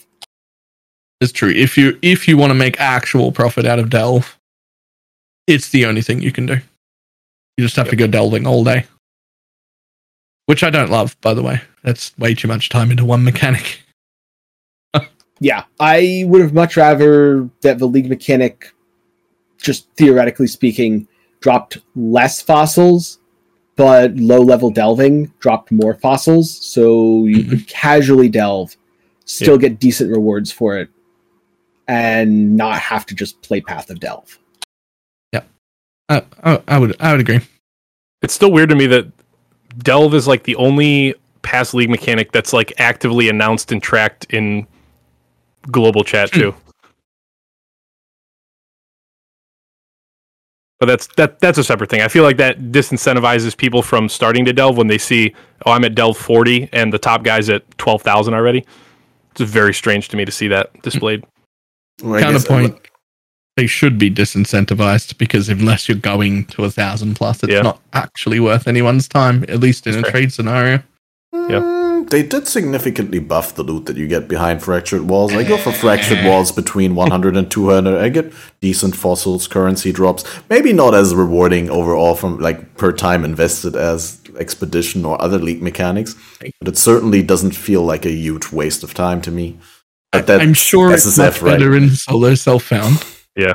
I'm sure you have a much easier time now in solo self-found getting a spattering of the lower fossils to be able to craft your own shit. But for us, those are half a chaos each. And that is not worth anyone's time to go in and get, unless you're going deep enough that you start getting like tons of it. And then also tons of Azerite to get resonators and then the good fossils hidden in play. Unless you're doing that, don't bother. I go into Delve every league the exact amount that most people in Trade League should, which is I go in enough to get my color and socket crafts, and then I never visit again. And that's it. Oh, see, I hunt for Crystal Kings, and then I'm just sad every league, so I stopped doing it. Yeah, that's fair. Yep.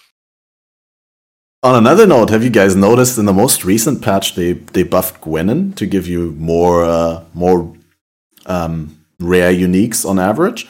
I heard Grimroe pulled a Headhunter out of Gwennen. I heard Steel Mage got a Soul Taker after the changes.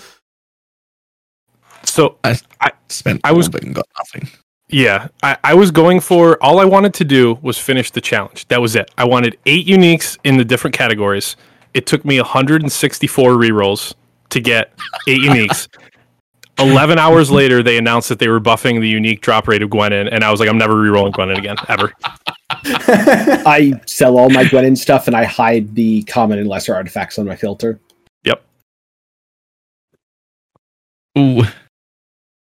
Yeah, I like going for it. Obviously, I in SSF, I don't have anything else to do with the currency. I like to pick it up, I don't know, because I'm a sucker for picking up things. Although that's maybe a topic that we can quickly go over while we still have time, is the enormous outrage over 20 different league currency. You have like 4 different NPCs. Each one of them has like a lesser, a common, a greater, a grand artifact, which all together take like 8 inventory slots if you get all the different ones. And then you have the reroll currency, so 9. And then if you do 4 zones while leveling in a row without going back, then you potentially have like 9 times 4, 36 inventory slots occupied with the league stuff, and that's like more than half of inventory slots that you actually have available. And then on top of that, you can actually stash them via the NPC. So it feels like, don't get me wrong. Oh, what did I want to say? Is I appreciate that they. Weight is a key term that comes up always here. They want people to feel the weight of the drops, but I feel like if the drop is not something that is like I'm not restricted by the size of the items in terms of how many I can take out of a map, because I can directly put them into the stash from the map anyway. I feel like they don't need to be drops. I mean, I personally don't mind a lot, but I kind of do see the point of the people who do, because it just, why do I need to feel the weight if I can directly stash them anyway? What is your position on that? No one wants to go Shaq. It's. I understand it, and I've had the only time I've ever taken a break from playing Path of Exile has been because I was in Ritual. I was in enormous wrist pain after about 2 months of Ritual, and I literally could not play. I took the only time I've ever tried out another ARPG was when I played Last Epoch because my wrist was hurting so bad. So I completely understand and sympathize with it. We have like precedents. We have metamorph organs are the obvious one. I was thinking about this the other day. Blueprint reveals from Heist to me are another example of like something I've never even considered that is automatically tracked. Like gained and tracked. It's a little bit weird because those aren't tradable, but yeah, still, you can't itemize them. I think a better example would be Beasts and Bestiary, which are automatically picked up and automatically go into a thing, and you can itemize them afterwards in order to trade them away. Yeah, so it just, I do, like you said, I there is the ability to stash them mid-map because you have the Expedition Locker access, but still, it's frustrating more in terms, for me, this league is frustrating more in terms of the inventory space being completely taken up. Like I've used probably in the first 2 weeks of league, I probably used more portal scrolls than I have in like entire previous leagues playing 2 or 3 months. So just from needing to go back and stash stuff. So to me, there were three. There was three super obvious ways that I think this should have gone. I don't actually think we should be picking them up the way we're picking them up. I think it's bullshit. I'm okay with the amount that we have. I was a little bit iffy on that, and then they put a post out explaining why there were so many, and I read through it and then really thought about it and was like, you know what? I'm actually on board. There should be that many. It makes sense. But here's the thing. I shouldn't have to pick up 27 different stacks of it in a single map. So there's a few options. One, I think at the end of the explosion chain, when you kill the last mob, which they already track because they trigger it, it could drop everything that was going to be there, and there'd be one stack of graders, one stack of this, and one stack of whatever, and you'd be like, oh, I got 250 of them, and 170 of them, and 9 reroll tokens. That was an excellent map. Like, that was an excellent lead mechanic, and there'd be 3 clicks to pick them up off the floor. And so that's one way to do it. That's one obvious solution that I would have preferred. Especially, by the way, we shouldn't have to click on the fucking chests that we explode with dynamite. How many people have exploded a chest with dynamite in the world ever and then had to open it? No, I blew it up. It doesn't exist anymore. Anyway, that's a different thing. The next thing is talking to the person. There could just be a button that says stash all, so that I don't have to open up the stash and then click 9 different items in my inventory, find them in between all the other assorted currency, and put them all away. There could at least just be a stack all button. It's just, boop, there they go. They're all in the thing. Or the third option is just have them automatically picked up and just still have them in the stash exactly the way they are, and I can pull them out if I want to and sell them, but they could just automatically go there. Any of those three would be great for me. So I want to play devil's advocate here because I think there's value to having items that people do not want to pick up. Yes, there's a lot of stacks, but the fact that, let's just say, I hide Gwennen artifacts on my filter because to me, they are not worth the time to pick up. They are such a small fraction of the Chaos Orb. Means that they retain more value across all players. So unless an item is so good that every player, if that item drops in front of them, will always pick it up, there's value to being able to say, this is not worth my time to pick up, I'm going to hide it on my filter, and I'm just not going to see it. And in this case, with the league mechanic and with the different NPCs, I think this is one of the few mechanics that's well designed around that idea. That maybe you're like me and you don't value Gwennen, so you just don't see and pick up most of her stuff. But maybe you value Tujen highly, so you see and pick up his stuff, and therefore you don't have to deal with as much clicking and micromanaging. I understand that in theory, because I hide a lot of stuff on my normal filter, obviously. I don't. I don't think that should be a thing that happens to league mechanic stuff, especially during the league it's in. Well, but I do see the point that for someone who's only starting out in the league right now, someone who's more casual and doesn't min-max as hard, they retain value for them to pick up and then sell in the economy. So the people who don't play as fast and don't have that highly min-maxed approach have an easier time making currency by picking up those things that other people leave lying on the ground, because they retain value over the course of the league and the economy. Sure, but then the ones that are expensive, that players like Tenki are going to pick up anyway, those are going to remain full value regardless. And your new casual or slower player would still just be able to pick up the stack of 380 instead of 32 stacks of 15. But then they couldn't sell them. There's been nothing in PoE that is both auto pickup and tradable. Okay. But there should be. It should be this. Yeah, I mean, beasts are as close as we get, but I also think there's that also is just, it makes even a further gap between newer players or just more casual players and like the top players, because now the newer players are more incentivized to go slower and pick up even more stacks, whereas the faster players are just picking up less and less and less and going faster and faster and faster. And to make up some of that currency gap, then the new players have to go, I got to pick up each individual splinter, each individual stack of things because it makes me have just a little bit extra currency. I don't know. It just feels bad. Yeah, I don't know. My favorite of all of the solutions is still when that last mob trigger happens. One drop at the NPC. Cha-ching, they don't even need to be all stacked, but just incursion style that it all drops in one location instead of me having to go back and forth to 5, 6, 7, 8 different spots where the tiny little things dropped. I mean, I definitely prefer it in one stack because I don't like clicking. Everyone does. I would settle for a little like Alva style circle of just, okay, here's the garbage you just got during that thing. All here for you. There you go. Save inventory space. Okay.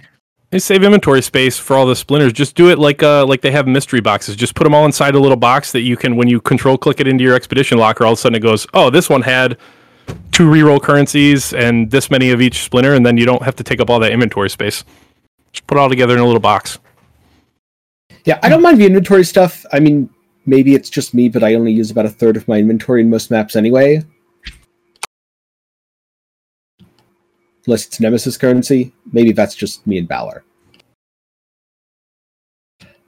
But in terms of stacking or not, I wouldn't mind them stacking more.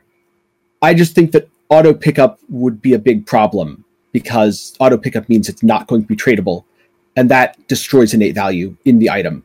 And we could argue, well, what if it was? Well, what if you could convert fire damage to cold damage? That's just not how GGG has designed their game. And I don't think it's productive to argue things that they just don't Beasts. Do. Yeah, Beasts auto pick up and I can trade them to characters. Beasts were not auto pick up originally, and you still have to kill the monster. So I don't really think that's an item. Beasts were never an item. These are not auto pick up originally now, and I would still have to kill the mobs. But they're an item. They're an item then. Yeah, but they don't have to. You see that it's just like one step. It's just like one little tiny step away from. Now, it's a slippery fair, that's slope. That's not my favorite way. I do still want to pick them up off the floor. I do still actually feel like that, even though I wear compression gloves and my hands hurt. I do still feel like items having weight on the floor is a valid argument. I do still want to pick them up. I just don't want to pick up 13 stacks here and then 12 stacks there and then 5 stacks over there and then 6 more up there. That's annoying, and I don't want to do it. Yeah, I mean, I'm not going to take a guess at the optimal number, should it be a stack of 150 or 500 or whatever. I'm just going to say that, yes, I'm in favor of them being stacked. I'm not in favor of auto pickup. That's fine. Yeah, those are all some very, very fair takes that I can get behind. Honestly, like that's the topic where I can really understand all different perspectives the most, where I'm not thinking that one party is more reasonable than the other. But just to summarize my thoughts real quick, because I'm not sure how well I did bring my point across, it's like all the picking up yeah, understand why items have weight. And I do understand that from GGG points of view and from the people who are in favor of it, the fact that you can directly stash them into the Expedition stash from the map kind of alleviates how bad it is. But for me, it makes it worse because it devalues the weight that the items have. If I can directly put them into the stash from there anyway, the only reason why they drop is to basically give me feedback of how rewarding the league is and to make me see, oh, that something dropped, instead of it just being a number that silently adds up in the background, and to add more clicking, which I'm not sure how I feel about that. Like, I don't really have a lot of problems, luckily, this league with my fingers, outside of the right middle finger, that's always, but I just don't put a skill that I use very frequently onto the right mouse button with most builds anymore. I just use my guard skill or something like that there. If I don't get it triggered. But to sum up the entire Expedition talk, let's just ask the last two questions together in combination. If nothing changes, how long do you see yourself playing the league still? And are there any improvements that you would still like to see being made to the league? As, you know, we've seen a lot of changes and there's likely going to be another patch or two. What are some of the things you would like to see? And whether they change or not, we don't know, but how long would you still play the league?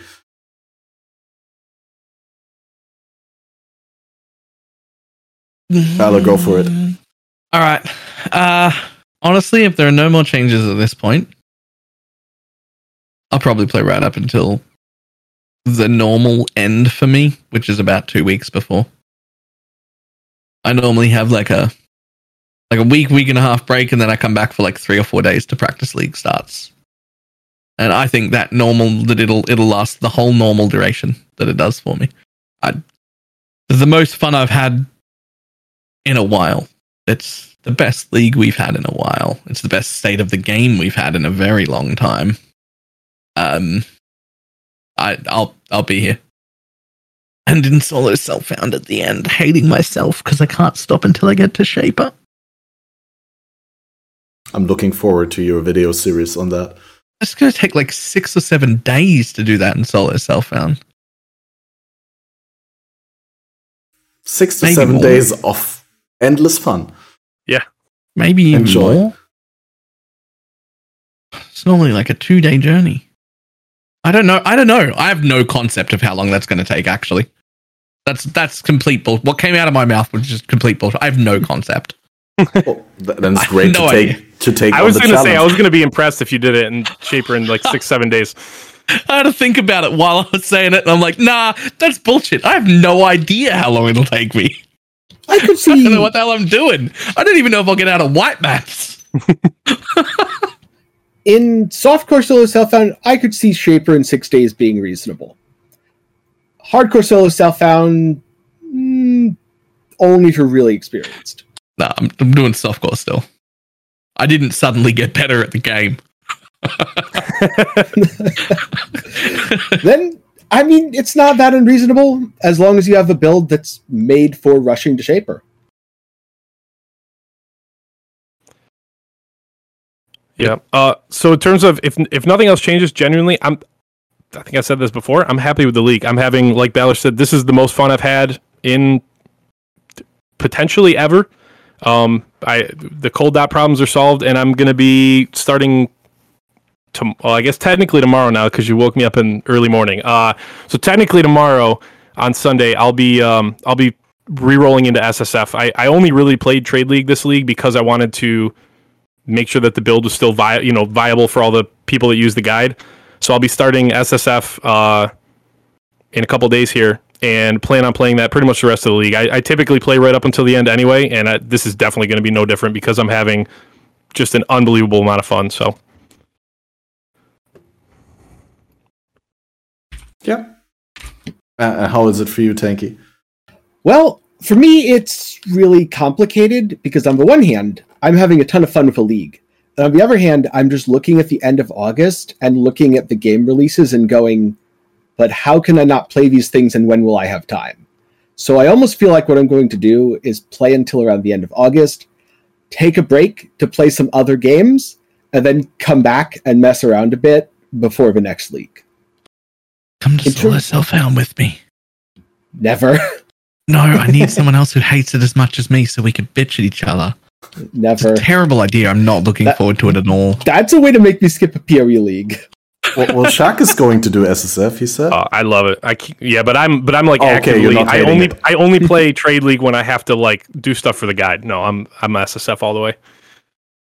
My boy, literally never done it. No. In terms of changes that I would like to see, or I think need to happen, I'd really, really like to see more color highlights on the mods for remnants. I don't care what sort of pattern they follow, but something other than immunities are yellow and everything else is blue. Super, super big points. Yes. If they just give me a UI with like 3 color options and they let me pick them. Or maybe you can make symbols. You can make these white, yellow, or black, or something like that. I don't care. Fucking pick whatever color the hell you want. Symbols to the different mods, similar to how we had them in Ultimatum, where like, immune to cold has like a forbidden sign with like the cold symbol and so on, right? Like everything has like a symbol that is instantly recognizable, and you're like, okay, that's that mod. I don't even need to read it. I would really like that. I would actually argue. I think that what happened in Ultimatum, which was where you could just basically not even read the mods once you knew which ones were okay for you. I think they're purposefully trying to avoid that, and making them all the same color at least makes you theoretically have to look at them depending on your build. So I think they very likely don't want us doing that, but I would love that change. But that's a terrible thought though, because it's not like we never made the decision of which one to pick. Yeah. We just quickly associated which ones were okay with the symbols. Yeah. And that just made it smoother. Yeah, which was part of the design intent. I remember, I think it was Chris talking about it in the reveal, that they picked distinct symbols for each of the things so that you wouldn't have to read the mods every time. And so I don't know why they went backwards on that. I guess maybe this is the tinfoil hat theory. Tinfoil hat theory is this league was meant to be D2. It's the most D2 PoE we've seen in a very long time. Immunities were brought back. We got Frozen Orb. And so I almost wonder if that was kind of because they were designing it to feel more like an old game, but it doesn't work that well. Forgot to mention gambling. Yeah. Gambler too. Oh, yeah. And gambling, I mean, a lot of the elements work well. That specific one does not work well, in my opinion. That's fair. Yeah, I don't have anything to add. Like I think that's a very good point with the symbols for, or some clearer communication for the mods, because it feels like a step backwards from Ultimatum, where we also gave them a lot of praise for the clear communication of how the Ultimatum mods work. Mm-hmm. And a lot of new players I've seen had problems with feeling like they can damage the monsters, or they get randomly one shot, like we talked about with the low life mod, and just having a little bit more clear indication of what's going to happen, a little bit something that catches the eye more than a random dump of 20 lines of text in the end. That would go a long way. But personally, I'm also having a lot of fun, and I can't see myself stopping to play the league, other than for Battle Royale on the weekends, which is going to increase the lifetime of the league for me as well, because that's time that I don't spend progressing in HCSSF, but that's time that goes out of my playtime. So, like 4 or 5 weeks in will be only 4 weeks in, because I spent 1 week in Royale. And then other than that, I'm looking forward to the private leagues that are coming up. The Badger Private League comes to mind. Zizarin's Gauntlet will be happening at some point next month. And I think end of next month, I think that's a good point that you brought that up. Other game releases. There's the D2 Resurrected. That's probably going to be occupying a little bit of time. I'm not sure whether I'm going to go into it, but I'm certainly going to watch other people. And I'm certainly going to observe that closely. And there's one other tiny little thing that they did really, really, really well last league, and completely flipped the script on this league as well, which I'm not super pleased about, which is just party play. Last league, if there were 2 or 3 of you in a map, you were all interacting with league mechanic in a meaningful way and making choices. and they did it super smoothly and super quick, and it was all indicated with symbols, and you knew that so many party members had voted on these different things, and then if they were even votes, it just randomized between the two. It was all done so well. In this one, not only can I not even really tell what the hell the map owner has chosen, but I have no input whatsoever. There is no party play. That reminds me of something else from this league that feels like a regression and really annoys me. I find that there's absolutely no reason to ever go back to a league mechanic that does not pause the rest of your map, because it is so stupid to die to something off screen because you were reading your league mechanic. Like, it happened once so far this league, and I'm pretty sure I would have uninstalled if I was playing HC, because I would have been like, no, I was reading the league mechanic, I was trying to play the game, I shouldn't be dying to something that's off of my sight line because the literal UI is blocking it, because I was talking to the NPC and one of the Baronite mobs just shotgunned me to death. Like, if I was looking at my screen, I would have seen it, but I wasn't. I was reading the league mechanic and reading the lore. Yep, that's fair. Yeah, absolutely. Like, that's a great note to close on, because that's not even specific to this league. That's just an overarching problem in Path of Exile, I feel. And it was fixed last league really well. And fixed the league before. Ritual also completely fixed that. Yep. Without freezing the map either. They were just like, you know what? Only this. This is all you've got. So it's been fixed for two leagues, and now we have a regression. Yep. That's fair. All right. Oh. I love banging out all the negative points right at the end. Perfect place to end. Well, I mean, we can repeat how much we're enjoying the league and how long we're still going to play to end on a positive note. But I think another positive note to end on would be, I think this was an excellent episode. I think we covered all the topics that we set out to cover. And I think we provided some great and valuable feedback and hopefully some insight to the viewers and like what we think about the league and how we approach the league mechanic. And if you guys would like to have more insightful content, then I would recommend you go to twitch.tv/Shaq Central to check out Shaq whenever he's streaming. I think 3 days per week, is it currently? Yep. And of course, the excellently written build guide, Cold Dot for Everyone. Make sure to also go to youtube.com/Tenki. That's TENKIEI, where you can find a lot of Path of Exile related content and interesting videos on other games. And also, you do one stream per week? Yes, on Tuesdays around 3 p.m. Eastern. Excellent. And if you haven't seen Balor Mage yet, then also twitch.tv/Balor Mage, where you do daily streams every day. Hardcore, 10+ hours. Yep. Hardcore and softcore. Hardcore. All day, every day. And there's probably going to be a lot more content also coming for the YouTube. I'll post the names again in the chat in a second. But I'll also post them under the video and under the description for the podcast uploads on the different platforms. If you haven't been able to catch the podcast from the start, it will be uploaded in full on my YouTube. That's youtube.com/CATMASTEROP. And it is also on Spotify, Deezer, Stitcher, Google Podcasts, Apple Podcasts, all the possible podcast apps where you could find a podcast. And the next episode will be 2 hours later than our usual start time. Today, what's 2 hours earlier?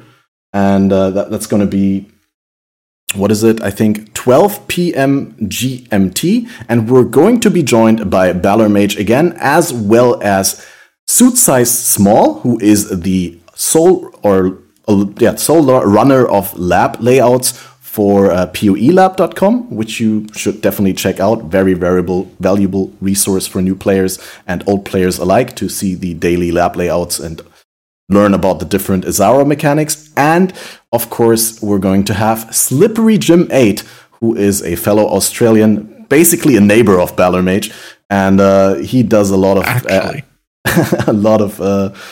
spreadsheet videos where he farms like a lot of content and tells people the results in a very, very unique way, I would say. Definitely a lot of humor.